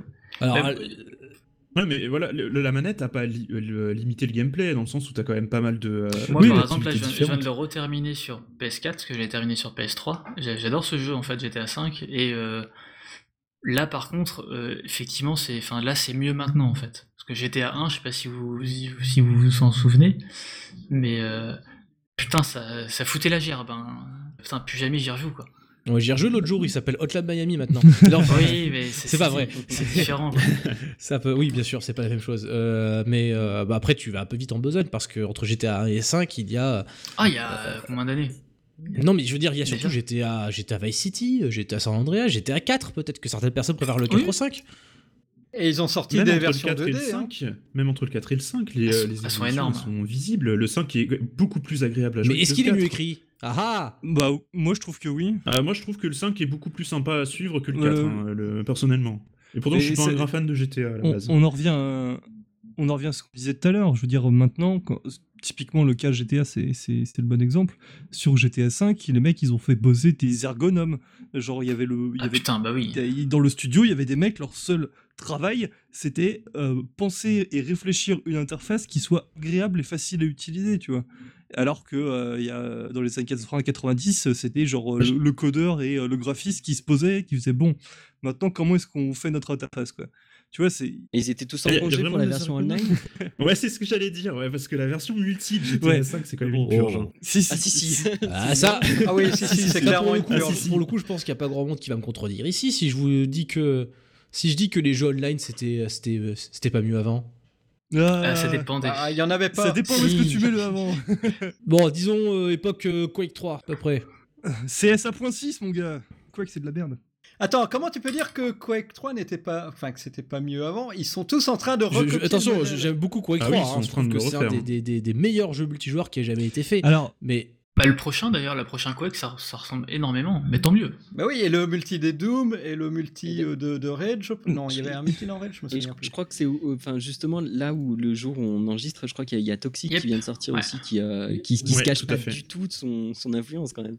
Ah, c'est du Unreal. mais hein, euh, là-dessus, je suis pas trop d'accord. hein. Ah, donc tu veux dire avant Quake, avant Quake Non, avant, non, au niveau avant du Quake, multi? avant Quake, il n'y avait pas de multi, concrètement. Mais même, même non, c'était ça- c'était que des connexions, c'était des connexions honnêtes pour, euh, pour certains. Attends, on va, on va faire un petit stop pour vérifier les dates, les dates parce que Quick euh, Arena c'est 99. Alors si je fais Ultima Online. Non, mais euh, on parle pas de MMO, on parle de multi. Hop, hop, hop, hop, hop, Arrête de chipoter. 97. Ça y est, attention, The. Pilot. Deux ans avant Quake 3. Et non, mais même, le multi de, de Half-Life, le premier, il avait bien. Ah oui, je le faisais en c'était- Bah oui, et le multi de. Duke Nukem. Tu le faisais en LAN et tu le Mm. faisais même sur euh, modem Ah, euh, via comment ça s'appelait? Moi, je le faisais en écran splitté sur Nintendo 64, c'est vous dire. Ils avaient un système de connexion. Si si, ils avaient un système online euh, sur euh, sur. C'est sorti à quelle, quelle- année Diablo 2 Alors Diablo 2. Et, et pe- petite question pour Bah, les, euh, pour pour les vieux 99 routards ou du, 2000, euh, non du micro. Beaucoup de gens 2000. avaient euh, pleuré du sang lorsque Blizzard a commencé à expliquer que leur jeu ne serait plus jouable en LAN et qu'il faudrait absolument passer par Internet. Ça fait quelques années qu'ils se sont écoulés depuis. euh, est-ce que c'est toujours, euh, est-ce que ça craint? Est-ce que c'était mieux avant? Euh, pff, Maintenant, on s'en branle. Enfin, les gens s'en branlent parce que tu- tu- tu- ça fait pas une grosse différence, quoi. Je veux dire, euh, c'est- Bah, tu peux plus faire de LAN. Voilà, quand t'es plein de mecs dans, dans, dans une même pièce et que du coup tout le monde doit se partager la même ouais, connexion, c'est ça galère. Je, suis d'accord, mais je veux dire, euh, Tu, sors avec Bah, la c'est un problème quand ils vont fermer les serveurs. c'est un, c'est un problème pour les mecs qui veulent faire Ah des oui. LAN, tu vois. Si on parle de multi-multi, c'est Ouais, plus sympa ça, pour tout le monde parce que tu peux jouer sur Internet et que c'est la majorité de l'utilisation qui va être en qui va être faite. Pour les mecs qui font des LAN, ouais, c'est chiant. Ouais, mais Mais c'est- cool les LAN. Non, attends, je, je- je vais donner un exemple. Euh, on a organisé avec, euh, avec des potes un, un truc qui s'appelle le Hearthstone Oui, Café. Je, vous connaissez peut-être euh, la, la pratique. Et c'est hyper galère. On s'était mis dans un bar euh, qui était euh, assez euh, populaire euh, dans la ville où j'habite. J'habite pas loin d'Angoulême. Et, euh, et du coup, au niveau de la, la connexion, la- le partage du Wi-Fi, ça, ça buguait tout le temps, ce qui fait qu'on aurait bien aimé avoir justement un système hors connexion pour euh, Hearthstone, qu'on puisse tous jouer ensemble sans euh, la limitation d'Internet. Donc c'est vrai que je trouve que le, le côté LAN peut oui, manquer sur certains jeux. c'est- ça, c'est- T'as pas le choix, mec. Ils ont... Mais il y en a encore beaucoup, frère Toc là, il y en a encore beaucoup qui font des LAN comme ça? Bah oui, énormément. Bien Bah, sûr. euh, Bah ouais, oui. ouais, ah bah pour, pour Bah, et tous les tournois. clairement. Et je pense que s'ils mettaient un mode hors ligne, s'ils mettaient un mode hors ligne, euh, il y aurait plus de facilité pour organiser des trucs comme ça, des événements euh, de tournois, dans des Et- endroits, même des trucs à la con, quoi. Mais tu peux, avec le mode en ligne, t'es obligé. Tu sais que quand ils font des gros tournois de, de StarCraft ou des trucs comme ça, t'as Blizzard qui vient installer un serveur sur le Oui, lieu oui, pour que ça- ça tourne. Ça m'étonne pas, bah, c'est normal. Et, et tu, tu peux même aller plus loin, tu sais, quand tu disais justement, tu parlais de la, de la 64, Ouais. mais euh, le, le- le- justement, la, la disparition du split screen, ça c'est un truc, tu peux dire. Ça, que ça me fait chier, moi. Franchement, ça, ça me fait chier. Ah, attendez, attendez, Putain, la disparition du split Ouais, screen. ça- euh, concrètement. Ça a pas, Mais non, mais le multi-local, ça, c'est ça a quand pas disparu, c'est en train de revenir. Ah, Ouais, bah, suffit. ouais. Oui, c'est en train de revenir, mais ça, ça prend du temps quand même. Les jeux de caisse, par exemple, il y en a quand même très peu qui, où, euh, sur, sur Et même les, même, les, les, comment dire, les Halo, par exemple, parce que, enfin, je les FPS, mais en tout cas, euh, Halo, le 1 jusqu'au 4, c'est en split screen, le 5, t'es niqué. Alors c'est intéressant Putain, parce qu'il y a un paradoxe là-dedans. Les télévisions sont plus grandes, on peut le dire, elles sont vachement plus grandes que euh, Ah à oui, l'époque oui, où bah, le split screen euh, était à la mode. Les consoles sont plus puissantes et sont en mesure, on pense, de gérer 3 ou 4 personnes à afficher, 3 ou 4 parties affichées bah sans non. faire trop chuter le framerate. Bah, la, la Wii, le Ouais, bon, après, Ouais, C'est Mario ouais. Kart 8, voilà, bon. Après, voilà, ça, il y a une baisse de framerate pour, pour Mario Kart 8, mais bon, ça, c'est jouable quand même. Tu peux jouer à 8 sur, euh, sur Smash Bros, par exemple. Non mais voilà, parce que quand je pense base de framerate, je pense à Mario Kart, 60 Mario Kart 64 qui parfois était parti complètement Oui, en live, oui. euh, c'est-à-dire que c'était... Oui, ça. Ah non, moi ce dont je me rappelle, c'est que c'était carrément un, un- un problème de d'horloge interne, c'est-à-dire qu'il y avait des, des zones dans Mario Kart 64 qui étaient injouables parce que le jeu allait trois fois plus vite. Il y avait, il y avait des frappes, non seulement où tu perdais, tu perdais des images par seconde, mais en plus le- l'horloge était telle que le, le Ouais, kart c'était allait deux fois cool. de 200 à l'heure quoi. C'était cool. Ah non, mais c'est ça le truc, ah, on s'en fout. Je après. maintiens. ah non, mais attention, hein, euh, je te vois venir, Frostis. Je maintiens personnellement que Mario Kart 64 a le meilleur mode multijoueur de toute la série, le meilleur mode battle de toute la série, Évidemment. notamment, et que, euh, et que d'ailleurs c'est très désolant de voir que Mario Kart 7, Mario Kart 8, Non, Mario mais- Kart 7 peut-être moins, mais voilà, que les Mario Kart depuis le celui sur Wii sont à côté de la plaque à ce niveau-là, c'est terrible. Après, ça, Le c'est mode très... ballon. Après, oui, mais là, mais après, ça, c'est très Nintendo de pouvoir jouer en local. Avec la 3DS, on peut jouer machin et tout. Mais pour le reste, euh, pour le reste, je suis pas sûr. hein, euh, tu- moi, j'ai j'ai deux manettes sur, euh, sur PS4 et, su- et deux sur euh, Xbox One. Bah, pff, t'as pas beaucoup de trucs en split screen en fait. hein. T'es tout le temps obligé voilà. d'avoir un abonnement. Ouais, il faut Steam, euh, il faut Steam oui. parce que là pour le coup on a beaucoup de choses sur Steam. Euh, On a toujours tout sur Steam en fait. Ah oui. Overcooked, Towerfall, euh, des trucs comme ça, beaucoup de jeux en multi euh, canapé quoi. Est-ce que le truc aussi, est-ce que le truc sur, euh, sur console Microsoft, euh, à la base aussi, ils ont arrêté de faire du split screen, c'était aussi pour euh, que les gens s'inscrivent sur le Xbox Live et prennent un abonnement? Mais évidemment. Voilà. Il y a un intérêt commercial à, un intérêt. à- Évidemment qu'il y a un à- intérêt à commercial. défavoriser le, Bah oui. euh, le jeu Évidemment, local. et Nintendo ils font ils en font pas parce que de toute façon c'est gratuit donc on- ils s'en branlent c'était, c'était un selling point de la Xbox 360 Mhm. de pouvoir faire des LAN. On pouvait brancher deux Xbox entre elles avec un câble croisé Oui, et faire oui, du, oui. du Halo Mais 3 tu avec des pouvais, télés. euh, tu pouvais brancher euh, des GameCube aussi, tu pouvais brancher des même la PlayStation 1, tu pouvais la brancher en Link, enfin La GameCube, fallait investir. hein. Je, je suis d'accord Oui, que oui, j'aurais oui. beaucoup, j'aurais rêvé de faire Mario Kart Double Dash à 8 parce que les autres jeux, bah, il, il se trouve que depuis la GameCube, les jeux Mario Kart ne proposent pas. Je crois, je crois pas qu'il existe d'autres jeux que Mario Kart Double Dash, d'autres Mario Kart qui permettent de jouer à 8 dans la même pièce. euh, si les Mario Kart euh, DS, enfin sur 3DS. Non, non, mais sur console de salon. Euh, non, non. Après, sur, sur console de salon, il y avait, il y avait un, un- un vieux jeu bien pourri qui, euh, qui permettait de jouer à 8 en split screen. Putain, 8 en euh, split dont screen quand nom, mais qui était. euh, Ouais, ouais, non, c'était Mais c'était un- pas Mario Kart. Non, non, c'était pas Mario Kart. je sais plus qui, Frosty, je crois, parlait de Steam ou Frère Tuck, et de la facilité qu'on avait à trouver des jeux en écran splitté ou juste des écrans des jeux en multilocal. Alors que le jeu, que le genre euh, est moins euh, florissant qu'avant. Et je crois qu'il y a beaucoup de cas où des genres qui étaient moins florissants avant, les RPG qu'affectionne The Pilot, les en split screen, euh, les FPS avec plus de 4 lignes de dialogue, ce que vous voulez, je crois que ce genre de jeu-là, et euh, je dirais pas de retour, mais peut continuer à exister grâce aux avancées qu'a eu le jeu vidéo en matière d'offres, que ce soit la dématérialisation, les jeux indés, etc.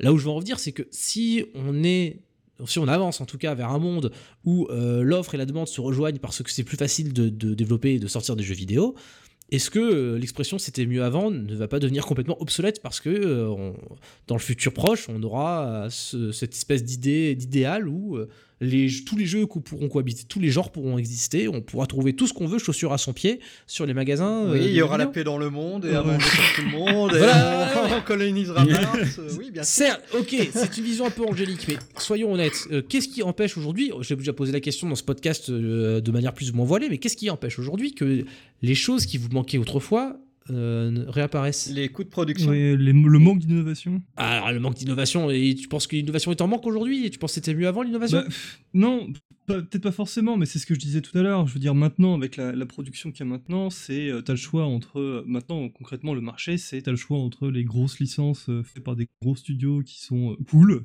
mais sans plus, Les triple A? et euh, les petits jeux indés qui sont, euh, qui sont parfois sympas, voire même super sympas. C'est pas des grandes envergures euh, non plus, quoi. Voilà, tu te dis qu'avec plus de moyens, ça aurait pu être vraiment, vraiment super cool, quoi. Ah mais attends, tu penses que tu... tu... Je, je, te, je te- je te prends à faux, Fougère, mais euh, Frère Tug va peut-être abonder dans mon sens. Euh, un, un- un bon jeu indé pour toi, un- les meilleurs jeux indés, c'est des jeux qui auraient pu être meilleurs si c'était des triple A? Bon, tu regardes euh, Hotline Miami, moi ça me plaît bien. hein. Pas forcément, parce que genre tu peux juste me balancer Undertale à la gueule et t'as raison.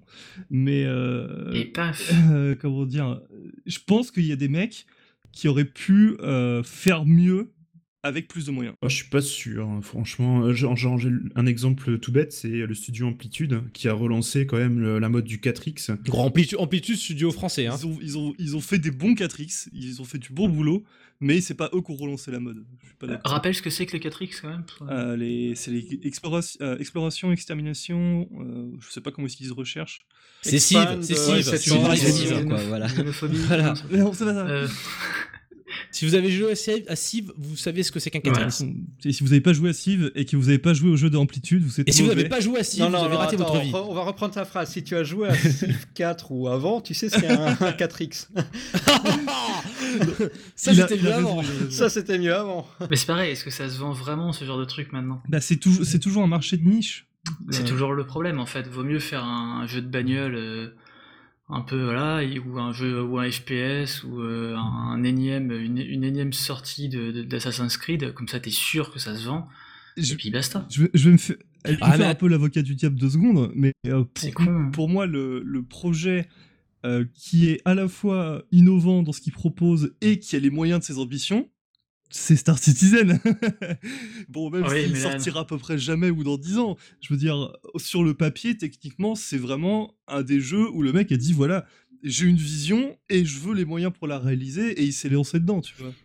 Mais Le, le point Star Citizen. Sur, sur le point Star Citizen, exactement. Mais, alors, Fougère, attends, soyons clairs, parce que euh, tu dis que Star Citizen est un jeu qui est innovant et il y a les moyens de ses ambitions. Et c'est ça qui est Est-ce triste, que- il a raison. quoi. Mais est-ce que c'est suggéré Est-ce que, est-ce que tu Il suggères est pas par là sorti hein, pour l'instant quand même. hein, euh. Ouais, voilà, mais Fougère, suggères-tu par là que dans le passé, il y avait plus de jeux qui avaient euh, et de 1 des ambitions et de 2 les moyens de les Bah. concrétiser? Sous-entendu, aujourd'hui, les jeux auraient soit pas d'ambition et beaucoup de moyens, soit des ambitions mais non, forcément les limitées. moyens, les moyens ont manqué pour l'époque, mais, euh, mais si tu remets ça dans le contexte de l'époque, tu te rends compte qu'ils ont. C'était pas, qu'ils- c'était, ils n'avaient pas un manque de moyens, ils étaient limités. C'est-à-dire, ils ont utilisé tous les moyens qu'ils avaient à disposition et c'était vraiment pas grand-chose, donc ils ont fait du mieux qu'ils pouvaient. Maintenant, tu peux et avoir euh, des ambitions complètement démesurées et avoir les moyens de les réaliser. Mais les deux en même temps, c'est extrêmement difficile. Ce qui fait que c'est ce que tu dis. Euh, t'as soit des jeux qui ont beaucoup de moyens mais pas d'ambition, euh, au pif Assassin's Creed, ou alors t'as des moyens qui, des jeux qui ont énormément d'ambition mais qui n'ont pas forcément, les moyens derrière les moyens qu'il faut pour euh, les concrétiser derrière. Mais après, même, Mini Blob. même sans moyens, ça peut donner des trucs bons. Parce que, enfin, je veux dire, c'est, après, c'est le principe de la, la production sous contrainte. Tu trouves ça même en littérature ou des choses comme ça. Tu peux quand même, avec des contraintes justement qui te paraissent énormes, créer des œuvres qui sont, euh, qui, qui, qui, qui transcendent ces contraintes justement et qui, euh, qui donnent quelque chose de, Je de- suis de- complètement fou mais je derrière. persiste à dire que euh, je pense qu'il y a un manque d'innovation et que euh, il y a des jeux qui n'ont pas les moyens qu'il faudrait qu'ils aient quoi. Je pense que T'inquiète, la VR Ah non, arrive. ça, je pense que les, les- les moyens les moyens de production actuels du jeu vidéo sont pas sont pas placés au bon endroit, ils sont pas investis dans les bons jeux. Ouais, du coup, j'ai juste envie de répondre à, à la question que tu posais tout à l'heure, LP, de savoir euh, est-ce qu'on on va continuer de dire euh, c'était mieux avant?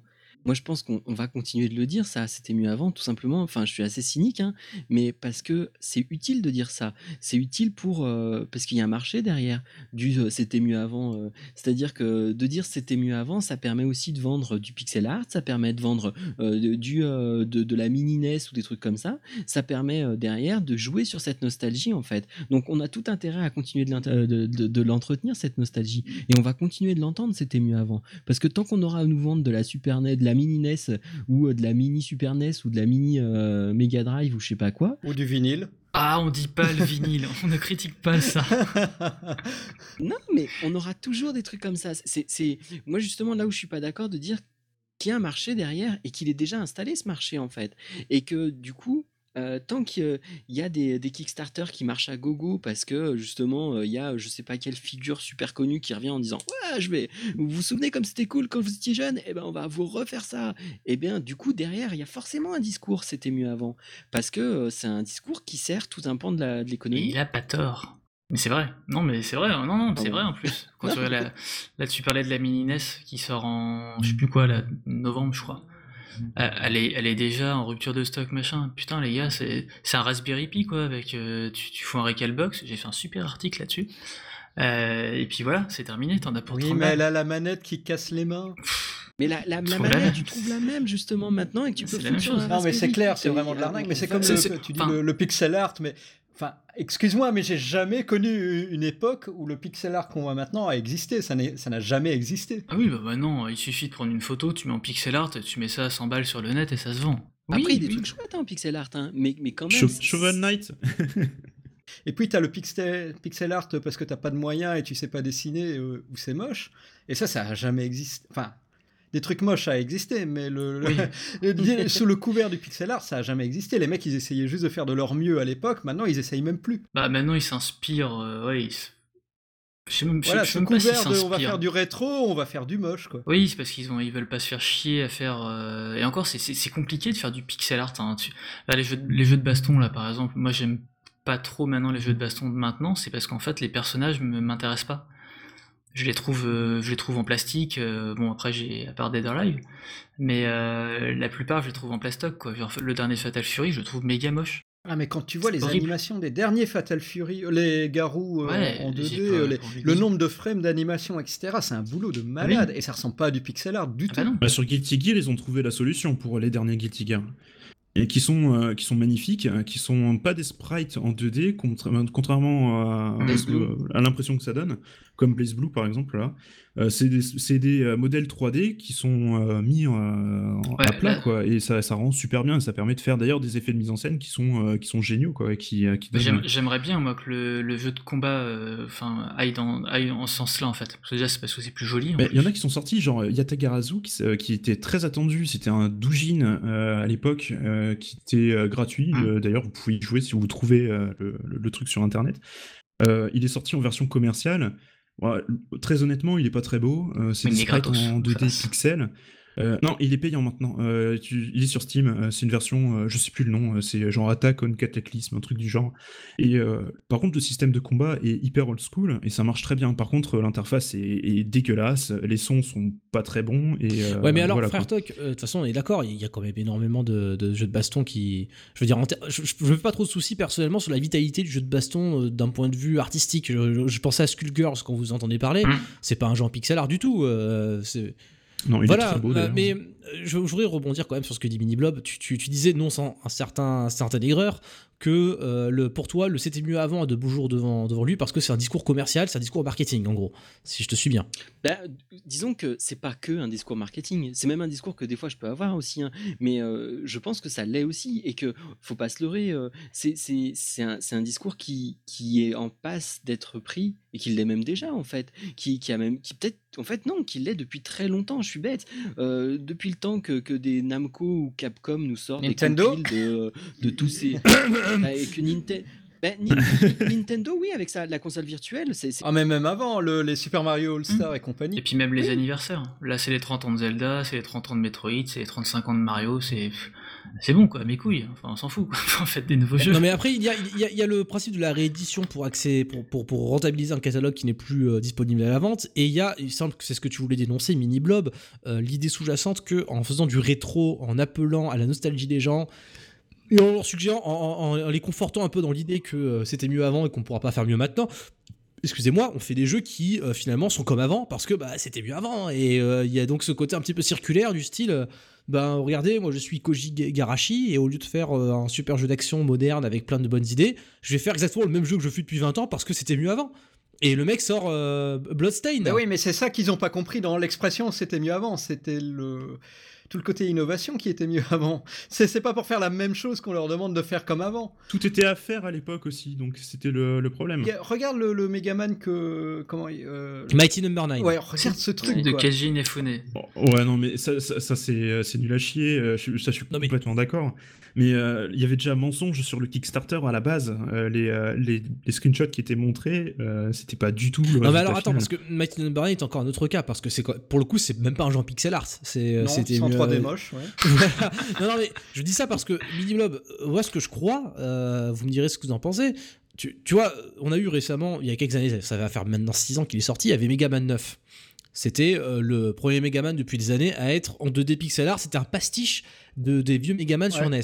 Ouais, mais il était putain de bien. Voilà. Et après, ils ont fait Megaman 10. Mm, Il ouais. était putain de bien aussi. Et c'était putain de bien, mais maintenant la question que je, peux, je pose, c'est s'il y a déjà eu un Megaman en 2D qui, comme sur la NES, et qu'il y a eu un autre Megaman en 2D comme sur la NES, et qu'il y a eu Shovel Knight, et qu'il y a eu tout un tas de jeux d'exploitation, le mec qui débarque, qui va faire son Kickstarter, il dira ah, regardez, je vais faire un autre jeu style NES. Euh, on va, et qui dit c'était mieux avant, on va le dire mais non mec, c'est aussi bien maintenant, il y en a déjà plein de jeux comme ça. Est-ce que, exploiter la nostalgie ne co- conduit pas à avoir un discours qui va s'autodétruire et dire c'était mieux avant, alors on fait le même jeu qu'avant? Au final, si les jeux de- d'avant on les fait maintenant, bah il y a plus besoin de dire c'était mieux avant puisque les jeux d'avant sont là.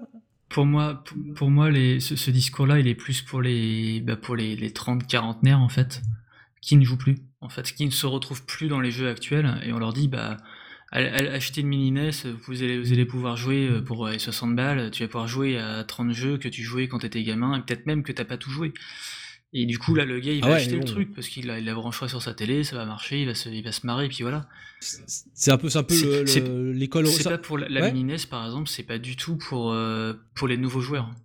C'est vraiment pour les, Ah non, mais ça, c'est vraiment je- pour les plus anciens. Je, je- je te crois sur parole, mais euh, c'est pour le coup c'est c'est l'école René Château du jeu Ouais. vidéo. C'est euh, regardez, on vous fait Ah, c'est la collection exactement- de c'est exactement euh. ça. hein. Mais, mais, mais, mais, mais justement, ouais, je pense que c'est aussi. Moi, je, je, je dénonce rien. hein, c'est juste que peut-être il y a aussi un effort de patrimonialisation derrière, quoi, à, à se poser.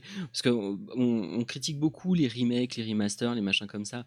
Mais au final, enfin, euh, je comprends quelqu'un qui, même quelqu'un qui est passé à côté euh, d'un jeu qu'on n'arrête pas de lui, euh, lui dire Waouh, ce jeu c'était Ouais, genre Fallout extraordinaire. 1. Mais tu peux encore y jouer, t'as pas besoin de Ben, remaster. Ouais, mais il y en a qui, Ça dépend, il y ça en a qui dépend. piquent les yeux, sérieux. Tu joues à, au- genre, tu joues à Okami sur, Ouais, ils ont euh, fait, euh, je sais pas, sur PS2 ou sur Wii. Putain, tu chiales quoi. Vaut mieux, vaut mieux l'acheter Ouais. en, en, en remaster machin. Tu chiales un peu, mais moins quoi. Fro- Frosty a raison, c'est-à-dire qu'on a, on a ce problème-là qui est peut-être moins prégnant sur PC que sur console, même certainement. On a ce problème-là qu'effectivement c'est compliqué d'accéder à du patrimoine vidéoludique qui euh, fonctionnait avec des manettes différentes, sur des télés différentes. Euh. Le problème est à deux niveaux, c'est que de un, tu as le, fait que la, console doit être soit émulée, soit euh, tu dois reporter tout ton jeu sur un nouveau système qui n'a plus rien à voir ce qui n'est pas mhm. le cas sur PC. Et le deuxième, c'est que tu avais des contraintes techniques comme la résolution qui n'existaient pas sur PC non plus. Mm. Ouais, mais c'est, c'est, vraiment deux mondes différents, c'est le même jeu, mais c'est. Fin... Je veux dire, t'as pas besoin de ressortir des remasters de jeux 3D sur PC avec des, des, hautes résolutions, parce que c'était, c'est déjà en haute résolution maintenant. Et quand tu as des Fallout, euh, tu dis ça pique les yeux, ouais, mais t'as des, patch, des patchs HD aussi pour les, pour les Fallout. Alors, euh, tu vas juste voir plus de terrain en même temps qu'avant, mais je veux dire. À, minima, tu t'assures que le jeu fonctionne sur des versions récentes de Windows. Oui, oui, mais euh, ouais, ouais, mais c'est pas pour le grand public, quoi. C'est ça que je veux dire. C'est le grand public qui a pas connu, je sais pas moi, quel jeu que là qui sort là. Tiens, bah euh, The Last of Us. Je viens de l'acheter moi sur PS4. Et parce que je l'ai pas fait sur PS3, parce que j'avais pas le temps, et puis voilà. J'ai acheté sur PS4, bah, je suis bien content. Voilà, il va être un peu plus joli, euh, ça va pas être fou, mais ce sera très bien. Ouais, mais bon, si. Bah, le, problème des remasters, enfin, le problème, l'avantage, euh, à mon sens, qu'ils doivent apporter, c'est justement une plus-value. par exemple, bah, je vais reparler baston, je, vais me faire engueuler, mais la plus-value de Street Fighter 3 non, de Sur Strike, euh, ils avaient refait la BO, ils avaient ajouté un mm, mode euh, mm. en ligne qui marchait très bien, donc c'était super cool. Ça permettait quand même de, relancer l'intérêt du truc tout en découvrant quand même euh, un jeu qui, était, qui avait beaucoup marché quand il était sorti à l'époque. Et, typiquement, tu parles des jeux de baston. Euh, là, pour le coup, des fois, ça peut valoir le coup d'être équipé et d'avoir un stick. Et bien, euh, ça te fait plaisir aussi de, de, de, de, pouvoir justement retrouver des anciens jeux.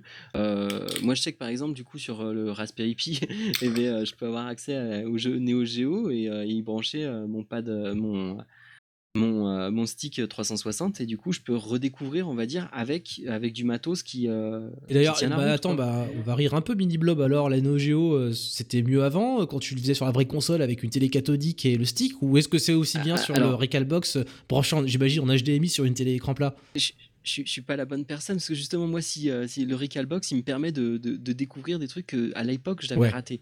Tu vois je suis euh, et donc euh, moi la Neo Geo je la connais de loin sur une sur une vitrine ah non, non d'accord. C'est une question c'est une question un petit peu piégeuse hein, un peu rhétorique parce que il y a ce débat aussi qui pour moi n'en est pas vraiment un sur mais, mais sur, sur Recalbox tu peux mettre l'effet ligne dégueulasse de la, de la cathodique, si tu veux.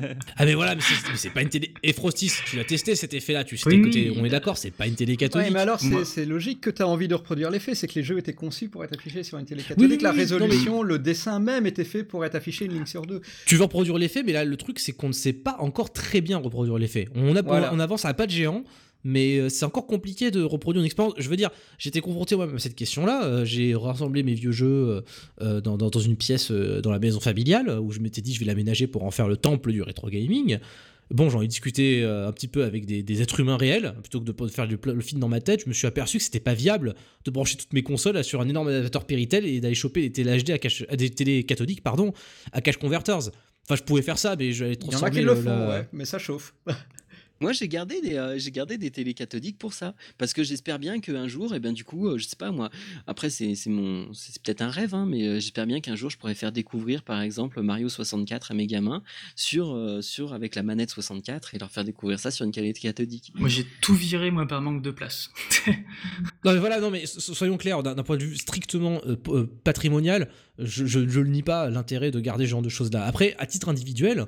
Euh, je, le, moi aussi, j'aurais adoré faire de ma maison un véritable musée, mais je ne peux pas. Dire, c'est pas ma maison, c'est celle de mes parents.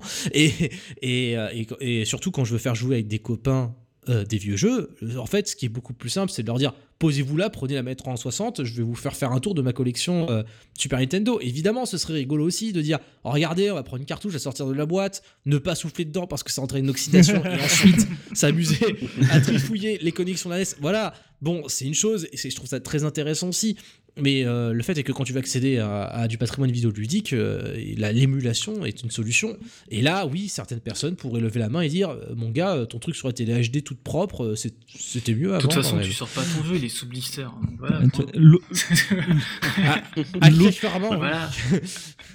Et l'é- l'émulation a même créé un autre marché, Euh, celle de tu des peux monter chez toi, ouais. qui, euh, qui sont Ouais. euh, qui sont vendues. euh.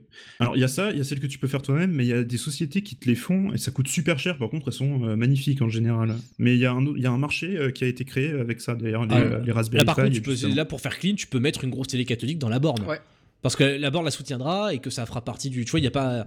De, tu fais une borne, tu fais une borne, elle prend de la place dans tous les cas, quoi. Sauf si tu fais une borne ultra slim, mais je sais pas si ça Ah, existe. je crois que c'est très- LCD, on y arrivera, tu vois. les- Mais Ah, tu peux faire des bar le- top, hein. le- baveux de, de la télé cathodique, mais on va y arriver à émuler cet effet dégueulasse. Voilà. Mais- Mais après, Émuler un mais Bah, non, c'est mais ça, attention, hein, le- le- c'est l'effet cathodique, c'est parce que les, les, les- c'était s'affichait une ligne sur deux, mais ça bavait.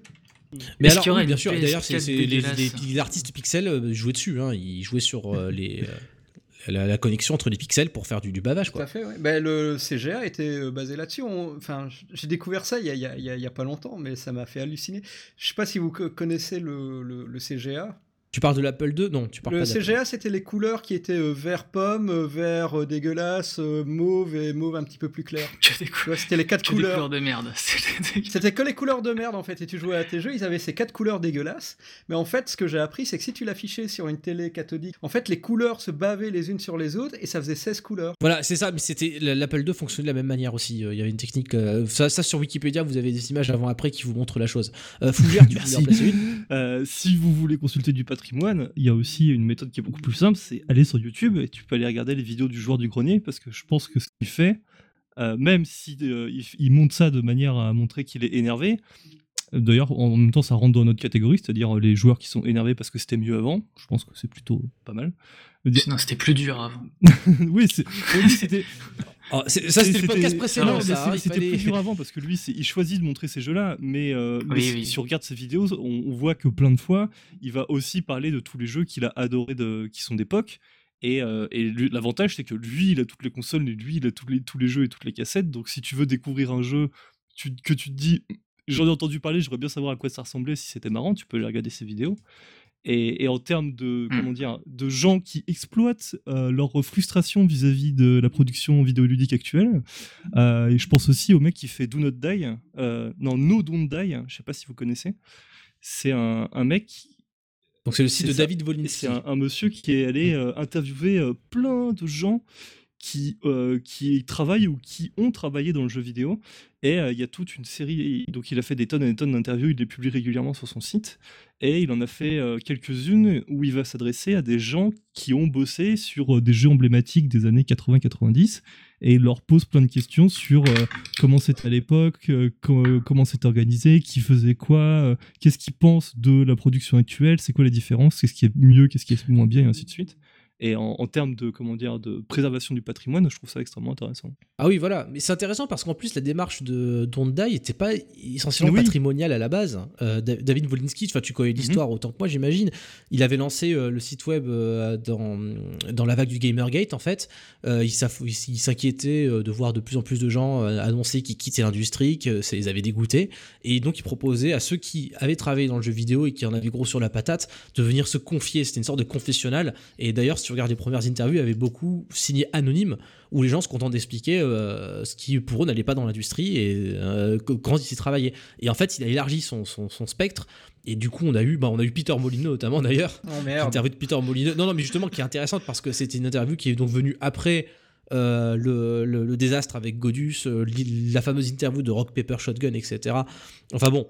Là, on s'éloigne vraiment du sujet, mais en tout cas, Don't Die, euh, au-delà de l'aspect patrimonial dont tu parles, Fougère, et c'est vrai parce qu'en plus, il y a eu euh, une partie sur la 3DO où il a interviewé des anciens euh, collaborateurs de l'époque de la 3DO. Donc là aussi, on apprend des choses assez édifiantes sur la façon dont les jeux vidéo étaient faits euh, dans les années 90. Enfin, C'était génial la 3DO. bah, accessoirement. Mais voilà, donc au- au-delà de ça, euh, oui, oui, c'est au-delà de ça, c'est un projet journalistique d'une importance primordiale. Et d'ailleurs, je serai certainement amené, on sera certainement amené dans le futur sur Factor News à citer des interviews de David Volinsky dans nos articles parce que on en apprend vraiment beaucoup. Le site s'appelle donc Don't Die et l'URL c'est nodon'tdie.com. Euh, voilà, alors là-dessus, je sais pas si quelque chose a- quelqu'un a quelque chose à rajouter, mais euh, on parle de rétro gaming et euh, etc. Je voulais un petit peu euh, passer, tourner la page. Ah non, c'était mieux, c'était mieux avant. Tournons, tournons Oh la là là, page. euh, Frostis, nom d'une pipe. Non, non, mais plus sérieusement, on a beaucoup parlé de forme. il y a aussi de questions patrimoniales, mais là, quand on parle de- des, des baveux catholiques, etc., euh, je crois que c'est vraiment des questions de forme. Et, euh, et- Moi, je, je suis pas, moi perso, je suis pas à fond hein, dans les baveux cathodiques, c'est pas trop mon truc. hein. Ah oui, non, non, mais euh, de manière générale, c'est-à-dire que euh, si on, parle de, de- de- de vieux jeux, dans le sens où on veut reproduire une expérience euh, euh, sensorielle qui, qui n'est pas exactement du, du game design à proprement parler, tu vois, euh, euh, c'est pas, pour moi, c'est pas le même enjeu que de dire les jeux étaient mieux avant parce que c'était mieux fait avant, qu'ils faisaient des choses qu'on ne peut pas faire aujourd'hui.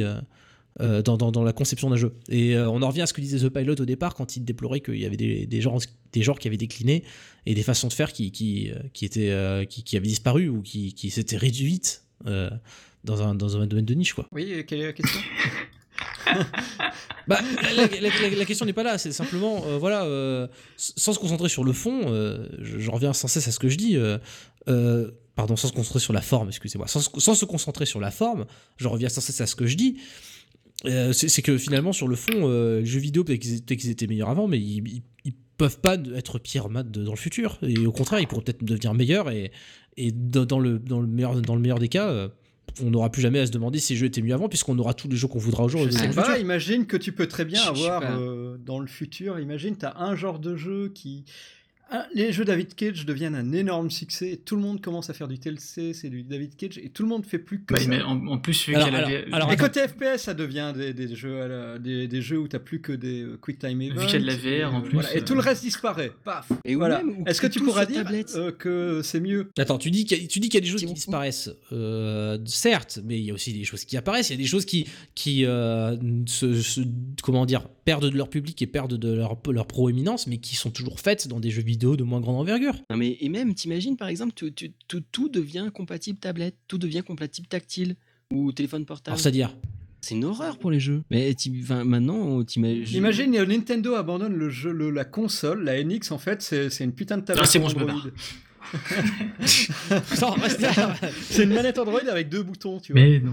Les, les gens n'achètent plus de PC, ils prennent tous des tablettes. Hop, Mais- Non, mais je vois pas pourquoi tu estimes que dans le futur c'est forcément mieux. disparition du jeu euh, intéressant. Ah ouais, non. Bah, euh, bah, bah, c'est peut-être une vision. Non, mais c'est une vision caricaturale. hein. Je, je, je me fais euh, le- la polarité de, de ce que vous avancez, mais euh, je. Bah, pour euh, revenir sur le, le- le côté euh, jeux tablette qui sont portés tels quels, euh, déjà un des derniers jeux que j'avais testé sur euh, Gamesite Story, c'était Tempest, un jeu de pirate euh, qui avait euh, une interface iOS absolument euh, dégueulasse. Tempest, c'était un jeu Mais, iOS. euh, je- je- ouais, c'est un jeu iOS, euh, Android et Mhm. PC du coup, ce qui expliquait beaucoup de choses sur son interface. Enfin bref, Euh, je pense que les, ce problème vient aussi des outils de développement. On fait tout pour que on, on ait à coder de jeu qu'une fois, euh, que ce soit euh, le gameplay ou l'interface. Et après, on appuie sur un bouton et pam, le truc part. euh, c'est compatible Android, PC et, euh, et iOS. Et je pense que ça Ouais, peut venir aussi de, de ça. Bah, c'est une industrialisation. Mais- Enfin, euh, c'est en gros, toi, tu développes sur un, un support, ça part sur les autres. Oui, puis paradoxalement, on peut imaginer que les outils de développement euh, euh, existants ou, ou de, dans le futur puissent permettre au contraire de, mo- de moduler de, les interfaces pour Mais facilement idéaliste créer une interface ce PC et une interface euh, tablette qui cohabitent même. Mais oui, mais en plus le pire c'est que ça existe déjà. Parce que regardez, vous, on parlait des, des, des gamepads plutôt. Euh, Il y a plein de jeux qui aujourd'hui sont suffisamment bien pensés pour switcher du PC au gamepad, d'une interface à l'autre, parfois même à la volée. Tu branches en pleine partie ta manette en USB et, Et paf, euh, Non, mais t'appuies sur une touche de clavier quand tu joues à un jeu. à- Quand t'as commencé à jouer avec la manette, au milieu de la partie, t'appuies sur le clavier, l'interface change pour montrer les touches du clavier. C'est un truc Mais qui si se fait ton aujourd'hui. interface derrière ne- n'est pas conçue pour le clavier, elle va pas fonctionner mieux. Ça, ça va pas être automatique. Ah, mais ça c'est la Ah faute bah oui, des gens. mais Ça, ça sera toujours la faute des devs. Ça, c'est la faute des devs. voilà. Ça- globalement, tu peux, tu peux blâmer les outils, mais à la base, c'est les devs qui décident de à quoi leur jeu ressemble et qu'est-ce qui sera et comment il va fonctionner. Voilà, mais ce que, Ouais. je, ce que je veux dire, c'est que. Bah, il, faut, il faut abolir les, les roues d'armes. Mais si un ça, jeu iOS, Android, PC a une interface dégueulasse, c'est peut-être pas forcément la faute à la tablette. Voilà, c'est c'est- c'est- c'est- c'est possible aujourd'hui de faire un jeu qui a une interface pensée pour l'un pour l'autre. Euh, non, jeu. je suis pas sûr Ça que tu fasses euh, un, un FPS à la tablette. hein. Non, non, non, la tablette c'est le mal quand même. Non, pas une interface unique. Euh, T'imagines un shoot 'em up à la ta- à tablette? Moi j'en ai Pas une interface unifiée, mais tu peux imaginer un, un jeu qui. euh, bah, pas, pas tous les jeux naturellement, mais ça me paraît pas hors de portée de faire un jeu qui utilise bien intelligemment le clavier et la souris quand tu joues sur PC et intelligemment l'écran tactile quand tu joues Tu sur une jeux, tablette. Tu fais deux ports. Tu fais un port PC, un port tablette. Il a raison, ça revient à faire deux jeux maintenant. Et les gens, ils veulent pas faire ça. Ah bah oui. Ils ont le flemme. Et, et- Ils ont la flemme. Bah si, regarde, Enfin, euh, ils font Titanfall sur console, c'est un FPS, et puis ils font Titanfall sur tablette, c'est un jeu de cartes. Allez, Ouais, mais ça, c'est plus pour exploiter la marque qu'autre chose. C'est. euh, de on n'aura que des jeux de cartes hein, bientôt. voilà, le futur c'est le jeu de cartes, de toute façon. Alors là, pour le coup. euh, Le jeu de cartes qui, qui fait un, enfin qui, qui joue avec d'autres jeux de cartes à l'intérieur. Le jour où il n'y a plus que, que des jeux. Voilà. On y donc, arrive, Là, on on pourra dire que c'était mieux avant. Euh, Un, un jour, on découvrira peut-être qu'on peut jouer avec des vraies cartes aussi. Vous vous rappelez de l'époque où tous les jeux vidéo devaient être des jeux musicaux? Je, je- je crois que j'ai déjà posé la question dans ce podcast. Euh, mais voilà.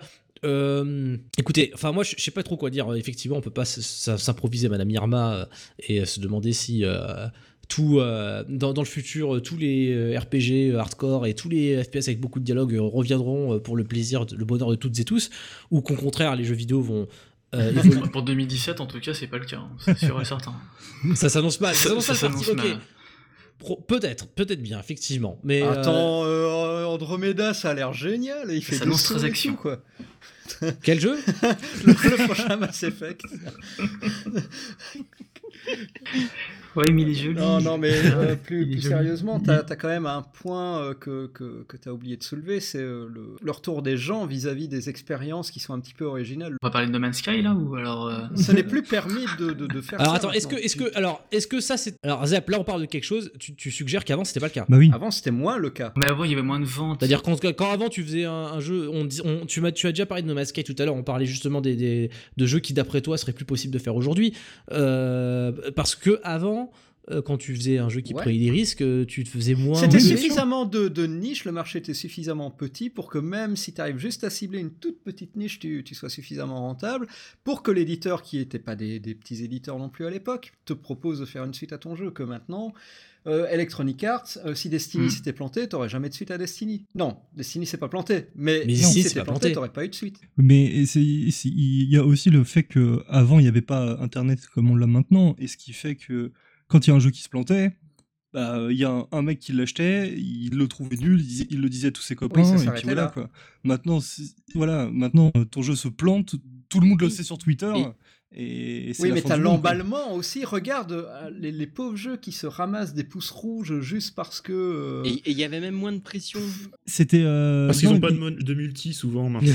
C'était Doom qui s'était pris euh, plein de pouces rouges pendant le- le- l'alpha euh, multijoueur. Ouais. Voilà, c'était, il était déjà jugé Mais- avant de sortir ce jeu. Mais, mais, mais Doom, mais Doom a fait du Ouais, fric. c'est ça, Doom a fonctionné, non? Doom a été un succès. T'as- une pression maintenant qui se fait vachement en amont, quoi. C'était jamais le cas avant.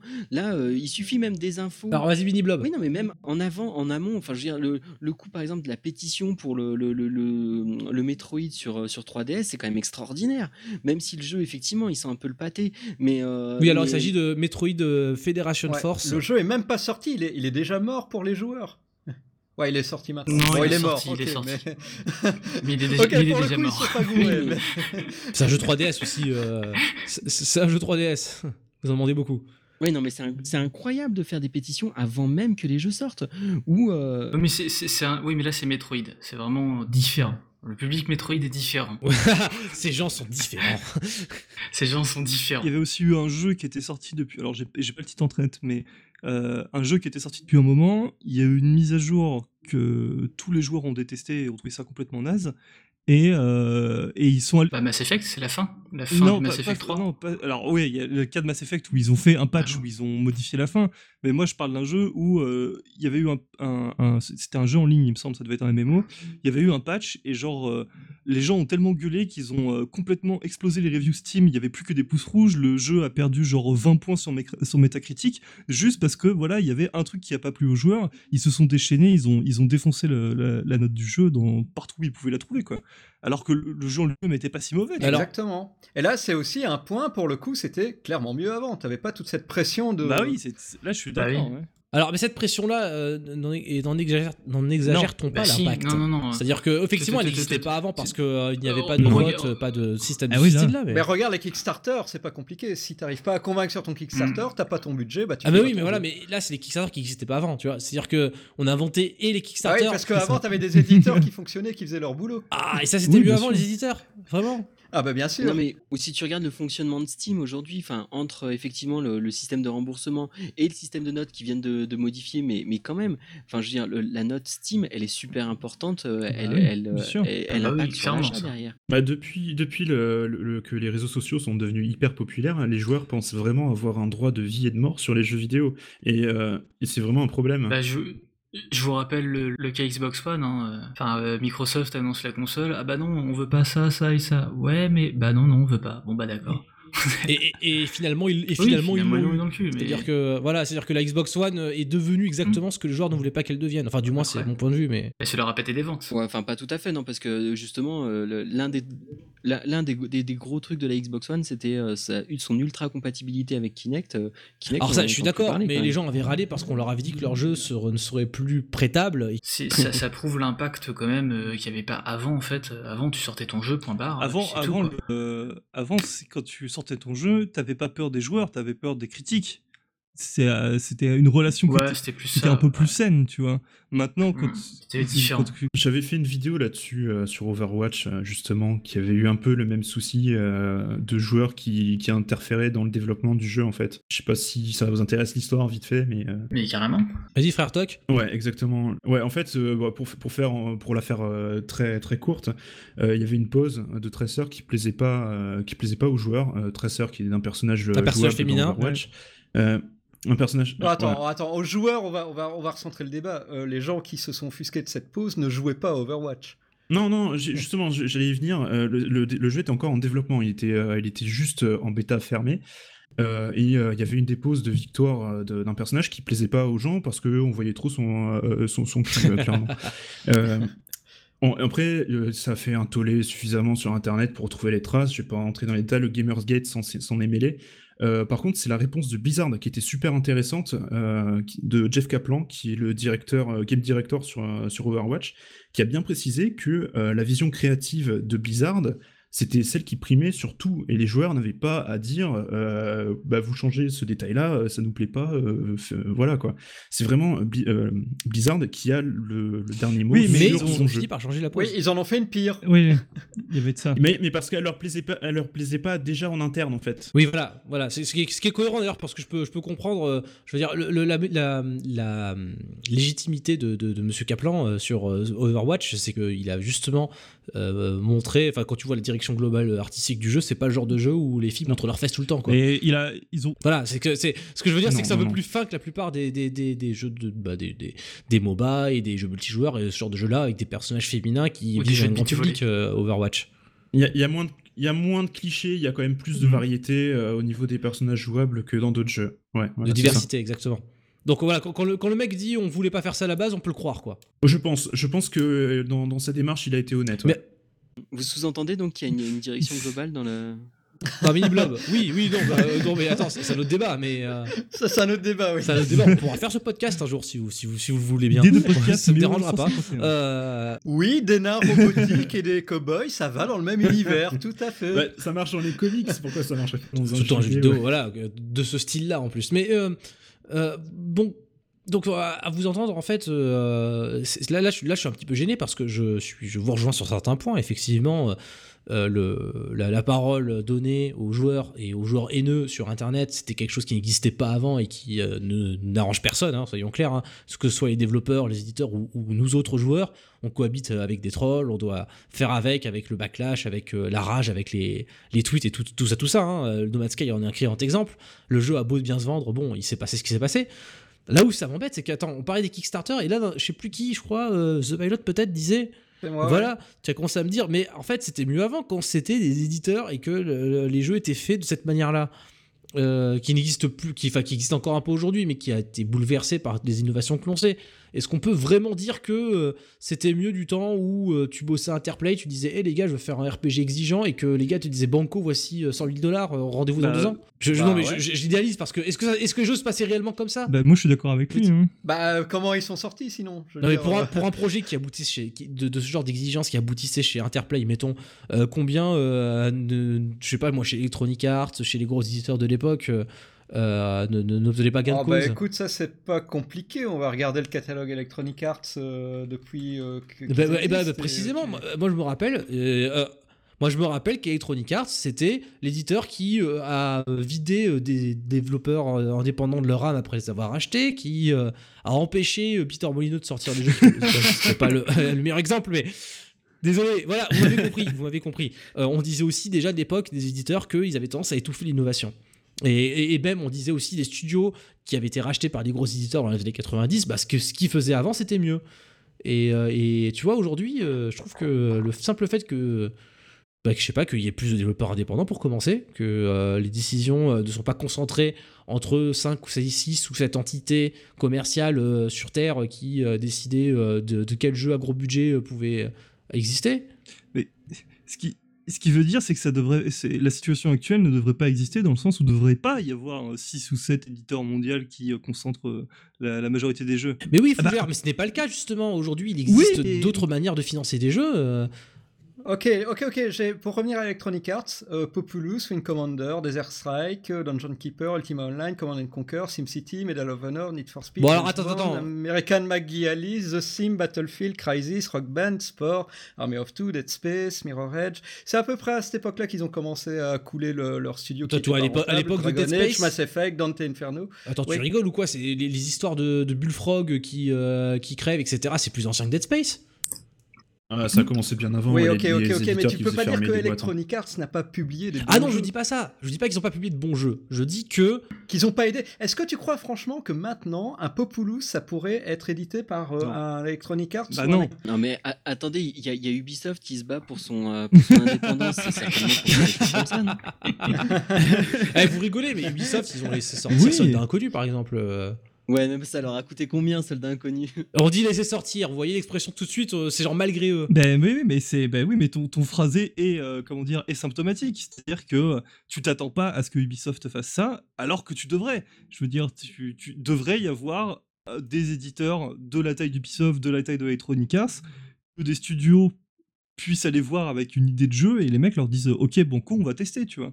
C'est comme ça que, l'économie aurait dû se développer. Maintenant on a ce qu'on a c'est-à-dire d'un côté les indépendants avec Kickstarter de l'autre côté les gros éditeurs qui font euh, des jeux à la chaîne on va dire. Et ça fonctionne. Et c'est pas si mal mais ça pourrait être mieux. Alors ça bah, je, pense qu'il y, y, a une prise de conscience aussi hein, là-dessus. t'as Focus, t'as Devolver qui aident les développeurs, mais c'est clair que dans les gros développeurs, c'est même perverti à un tel point que maintenant ils viennent sur la scène de l'E3, ils te sortent le petit développeur qui, qui, euh, qui est tout timide pour sortir un faux jeu indépendant. Euh, et voilà, c'est leur caution. Euh, on supporte les petits. Il y, a des gros studios, qui, des gros éditeurs, pardon, qui travaillent avec des petites structures, mais parfois c'est pour le plaisir de tout le monde. Euh, à l'E3, un truc qui avait beaucoup plu, auquel, l'E3, excusez-moi, la Gamescom, et je n'ai pas pu y toucher moi-même malheureusement, c'était Little Nightmares. Little Nightmares qui était un jeu émanant d'une toute petite structure et qui a été récupéré, entre guillemets, sous la houlette de Bandai Namco. Ouais, mais euh, il y a une prise de conscience, euh, comme aussi à l'époque Electronic Arts qui avait, euh, qui avait développé, non pas développé, pardon, édité Unravel, qui était considéré comme un jeu indépendant je sais pas pourquoi d'ailleurs, vu que c'était Electronic Arts derrière, mais bon. C'est du, c'était marketé comme ça en fait. Hein. Bah parce que, parce que ça c'est encore mm. un autre débat qu'on pourra pas avoir maintenant, mais. Euh, c'est du marketing, c'est du pur marketing. Voilà. Ouais, voilà. Parce, qu'il y avait du violon. Petit jeu. Euh, mais il en va du jeu indé comme du, du, cinéma indé ou de la musique euh, indé, si tant est que l'expression est encore valide. C'est-à-dire que il y a des gens qui pensent sérieux, sincèrement que quand ils voient un film avec de l'ukulélé et une fille qui s'habille chez Petit Bateau, c'est un film, un film indépendant, alors que pas forcément quoi. c'est. Bah il y en a de moins en moins des jeux indépendants maintenant avec des Qui éditent beaucoup de jeux, alors que les jeux sont considérés comme indés. Par exemple, Mother Russia Bleed, euh, qui est considéré comme indé, alors que c'est Devolver derrière. Donc c'est pas, c'est plus un petit éditeur euh, Devolver. Non, mais la, notion, la notion d'indé, on est d'accord, euh, elle, est à débattre. Hein, et on pourra pas malheureusement débattre maintenant tout de suite. Mais voilà, non, non, mais c'est une question parce que ces jeux-là existent. Le, les éditeurs petits ou gros. Euh, aussi de faire ce genre de jeu-là. Et, puis j'imagine que le marché est tel que d'autres structures pourraient exister, des, éditeurs d'un rang intermédiaire, euh, peut-être même des choses qu'on appellerait éditeurs mais qui n'en sont pas réellement, pourraient faire d'être ce genre de jeu. encore une fois, quand vous me parlez d'avant et euh, de l'époque d'Interplay et à l'époque où effectivement il y avait des gros jeux qui sortaient, des jeux innovants qui sortaient sous la houlette de gros éditeurs, je me demande si ces choses-là n'étaient pas des accidents déjà à l'époque et qu'aujourd'hui on est en situation de simplement plus propice à voir ce genre de jeu. C'est ça ce n'était que des accidents à l'époque.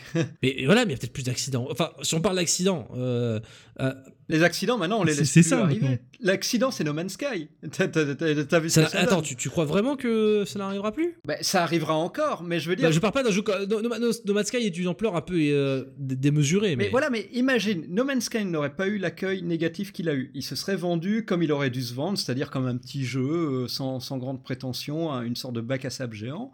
Le mec, est- Ce, ce qui s'est vendu d'un point de vue financier.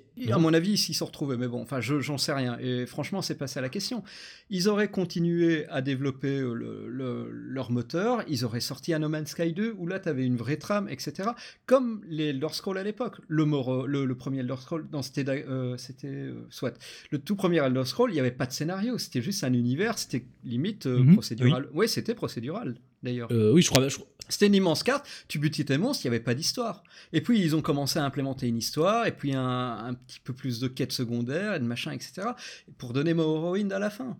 Mais c'est sur trois, ça s'est étalé sur trois jeux, mais parce qu'ils ne se sont pas fait descendre dès le Et, premier et- jeu. et après, c'est parti en vrille. Euh, Tu suggères que alors, après Morrowind, euh, la, la dynamique s'est brisée. Ça, ça, a, con- ça a continué d'évoluer. ça- enfin, Ça, a continué non, non, ils ont continué euh, sur, euh, sur euh, ils ont continué à évoluer sur le même, euh, sur le même schéma. Mais je veux dire, là maintenant, l'accident industriel de No Man's Sky fera qu'il n'y aura jamais de No Man's Sky 2 avec un scénario.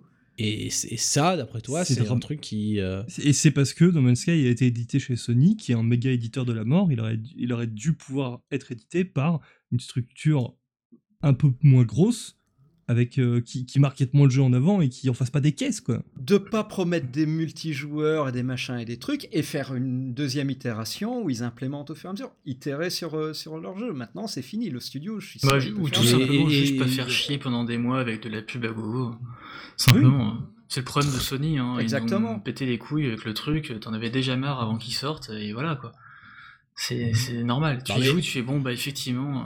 euh, C'était un fantasme, euh, No Man's Sky aussi, euh, le problème. hein. Non, mais sans, sans- sans- sans refaire le, sans refaire le cas particulier de No Man's Sky, on peut- on- euh, The Pilot exclut, exclut-tu forcément la possibilité que des jeux ambitieux sortent aujourd'hui euh, et ne fassent pas un four comme No Man's Sky? Enfin, un four critique, je veux dire. Il y en a, il y en a. Bah, les jeux de Lorian Studio, par exemple, ou les, les jeux d'Arkane aussi continuent à, à itérer sur la Et- même formule. euh. Euh, voilà, s'il y en a, il y en aura Et encore. ça, et ça Dans le fonctionne cas d'arcade, c'est encore Mais mieux bien que sûr qu'il y en a. Exactement. Mais il y en a encore, mais il y en a très peu. Et moins qu'avant. Beaucoup moins qu'avant, oui. Oui. D'accord, vous êtes tous d'accord avec ça, les, les autres? Pas chez Nintendo.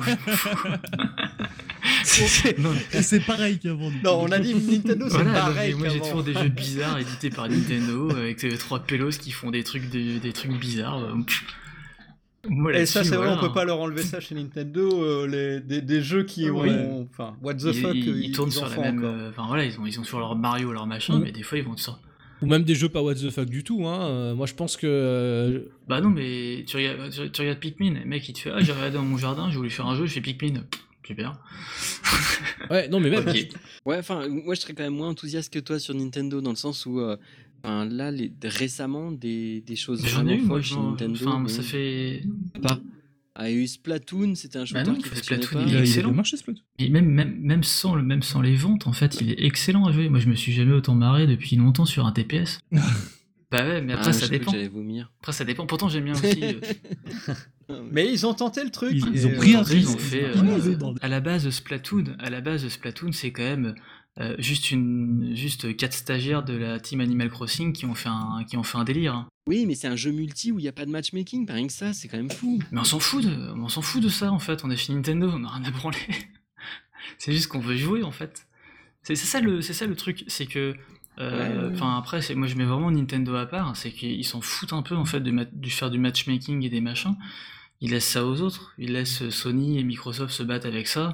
Le PC est un peu tout seul parce que il, gé- enfin voilà, c'est vraiment, euh, c'est c'est Master Race donc forcément c'est un peu au-dessus.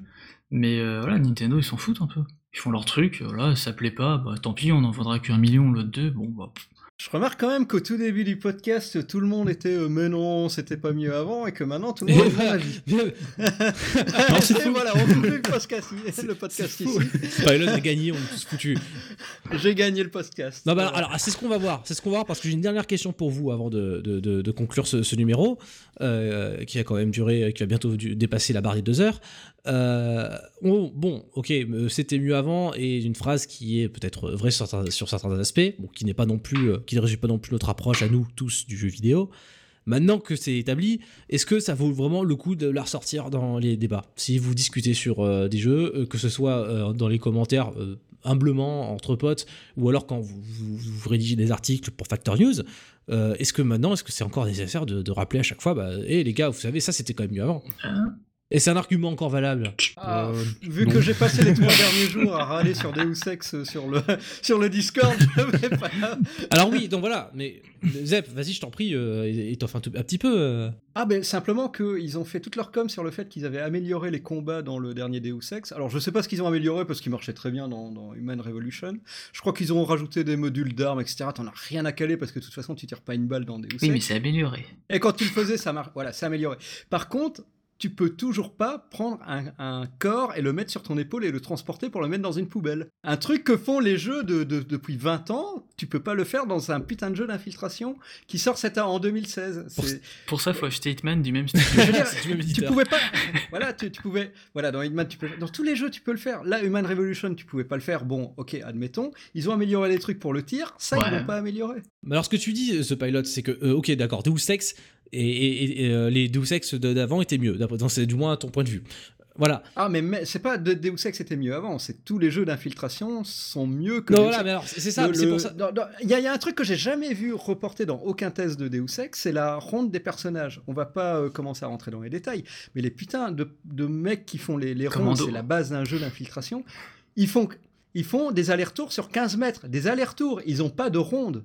Ils vont d'un point A à un point B au point A. Il n'y a pas de, de ronde complexe dans le niveau. Tu dois analyser les patterns de mouvement, etc. Il Mais alors, c'est un détail euh, effectivement sur le jeu, mais du coup, pour revenir à ma question initiale, euh, qui est un peu une question rhétorique, hein, euh, est-ce que dire passe pas juste tel jeu et euh, était, telle licence était meilleure avant, mais vraiment globalement le jeu vidéo c'était mieux avant? Est-ce que c'est vraiment un, un argument qu'on peut employer encore aujourd'hui, c'est crédiblement, ou est-ce que c'est juste un- un- une râle de vieux saut Bah, ça dépend des cas, encore une fois, parce que si tu prends le, le cas de Dishonored, non, évidemment pas. Si tu prends le cas de Deus Ex, oui. Moi, je, je- je suis d'accord avec Zep. En fait, ça dépend des cas, effectivement.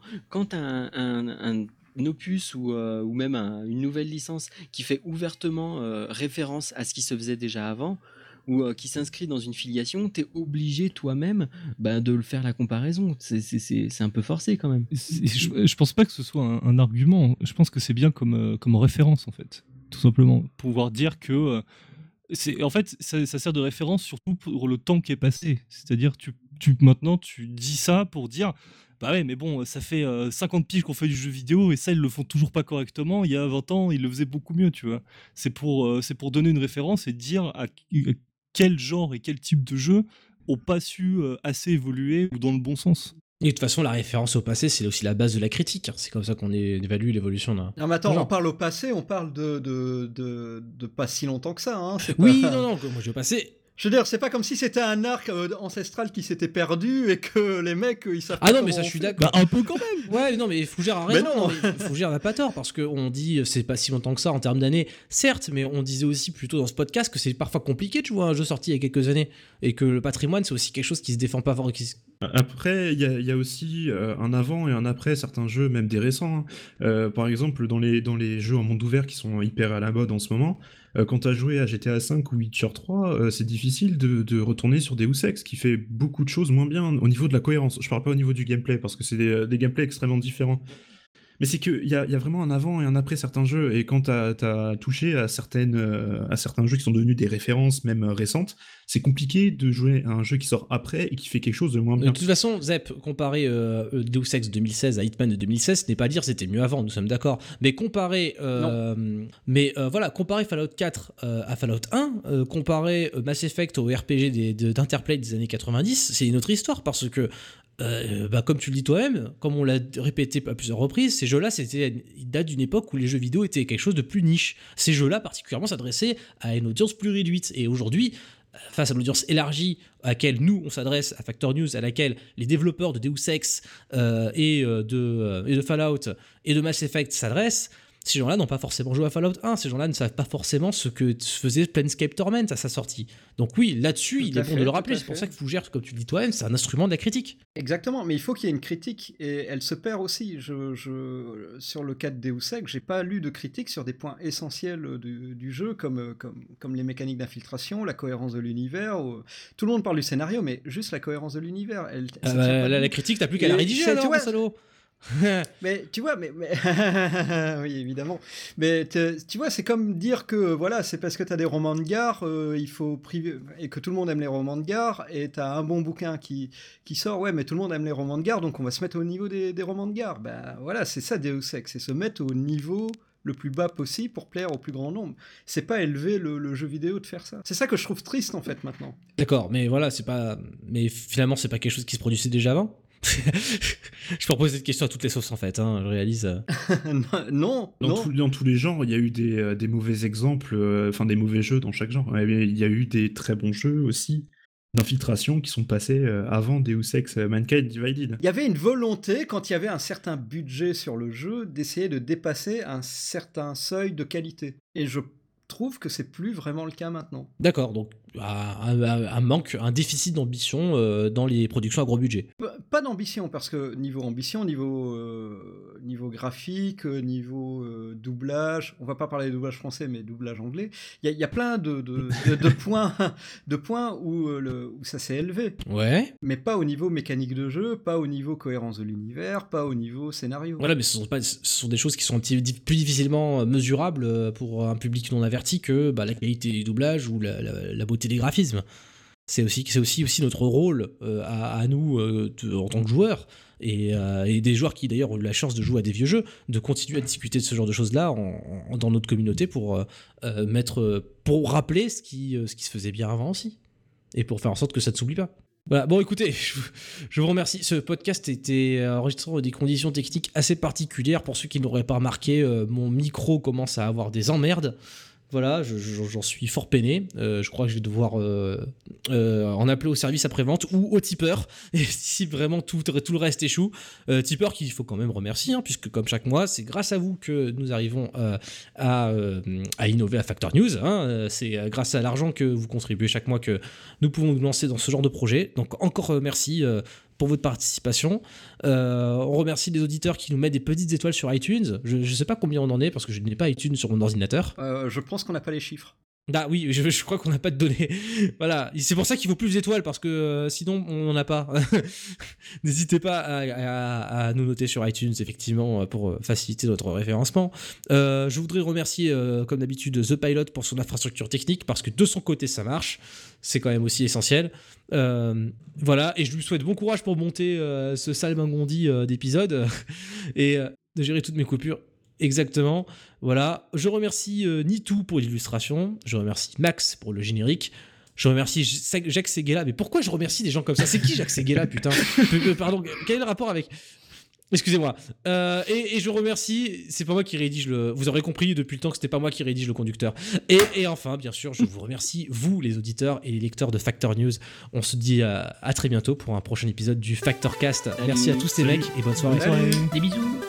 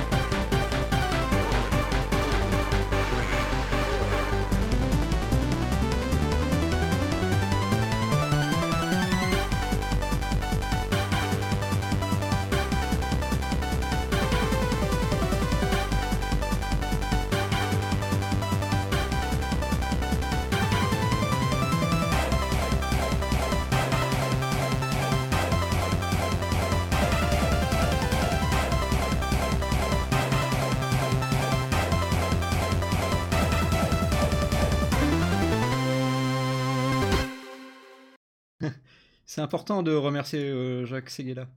Et puis, merci. Merci à Jacques Seguela. Je serai Sarkozy, je voterai pour elle. Oh mon dieu.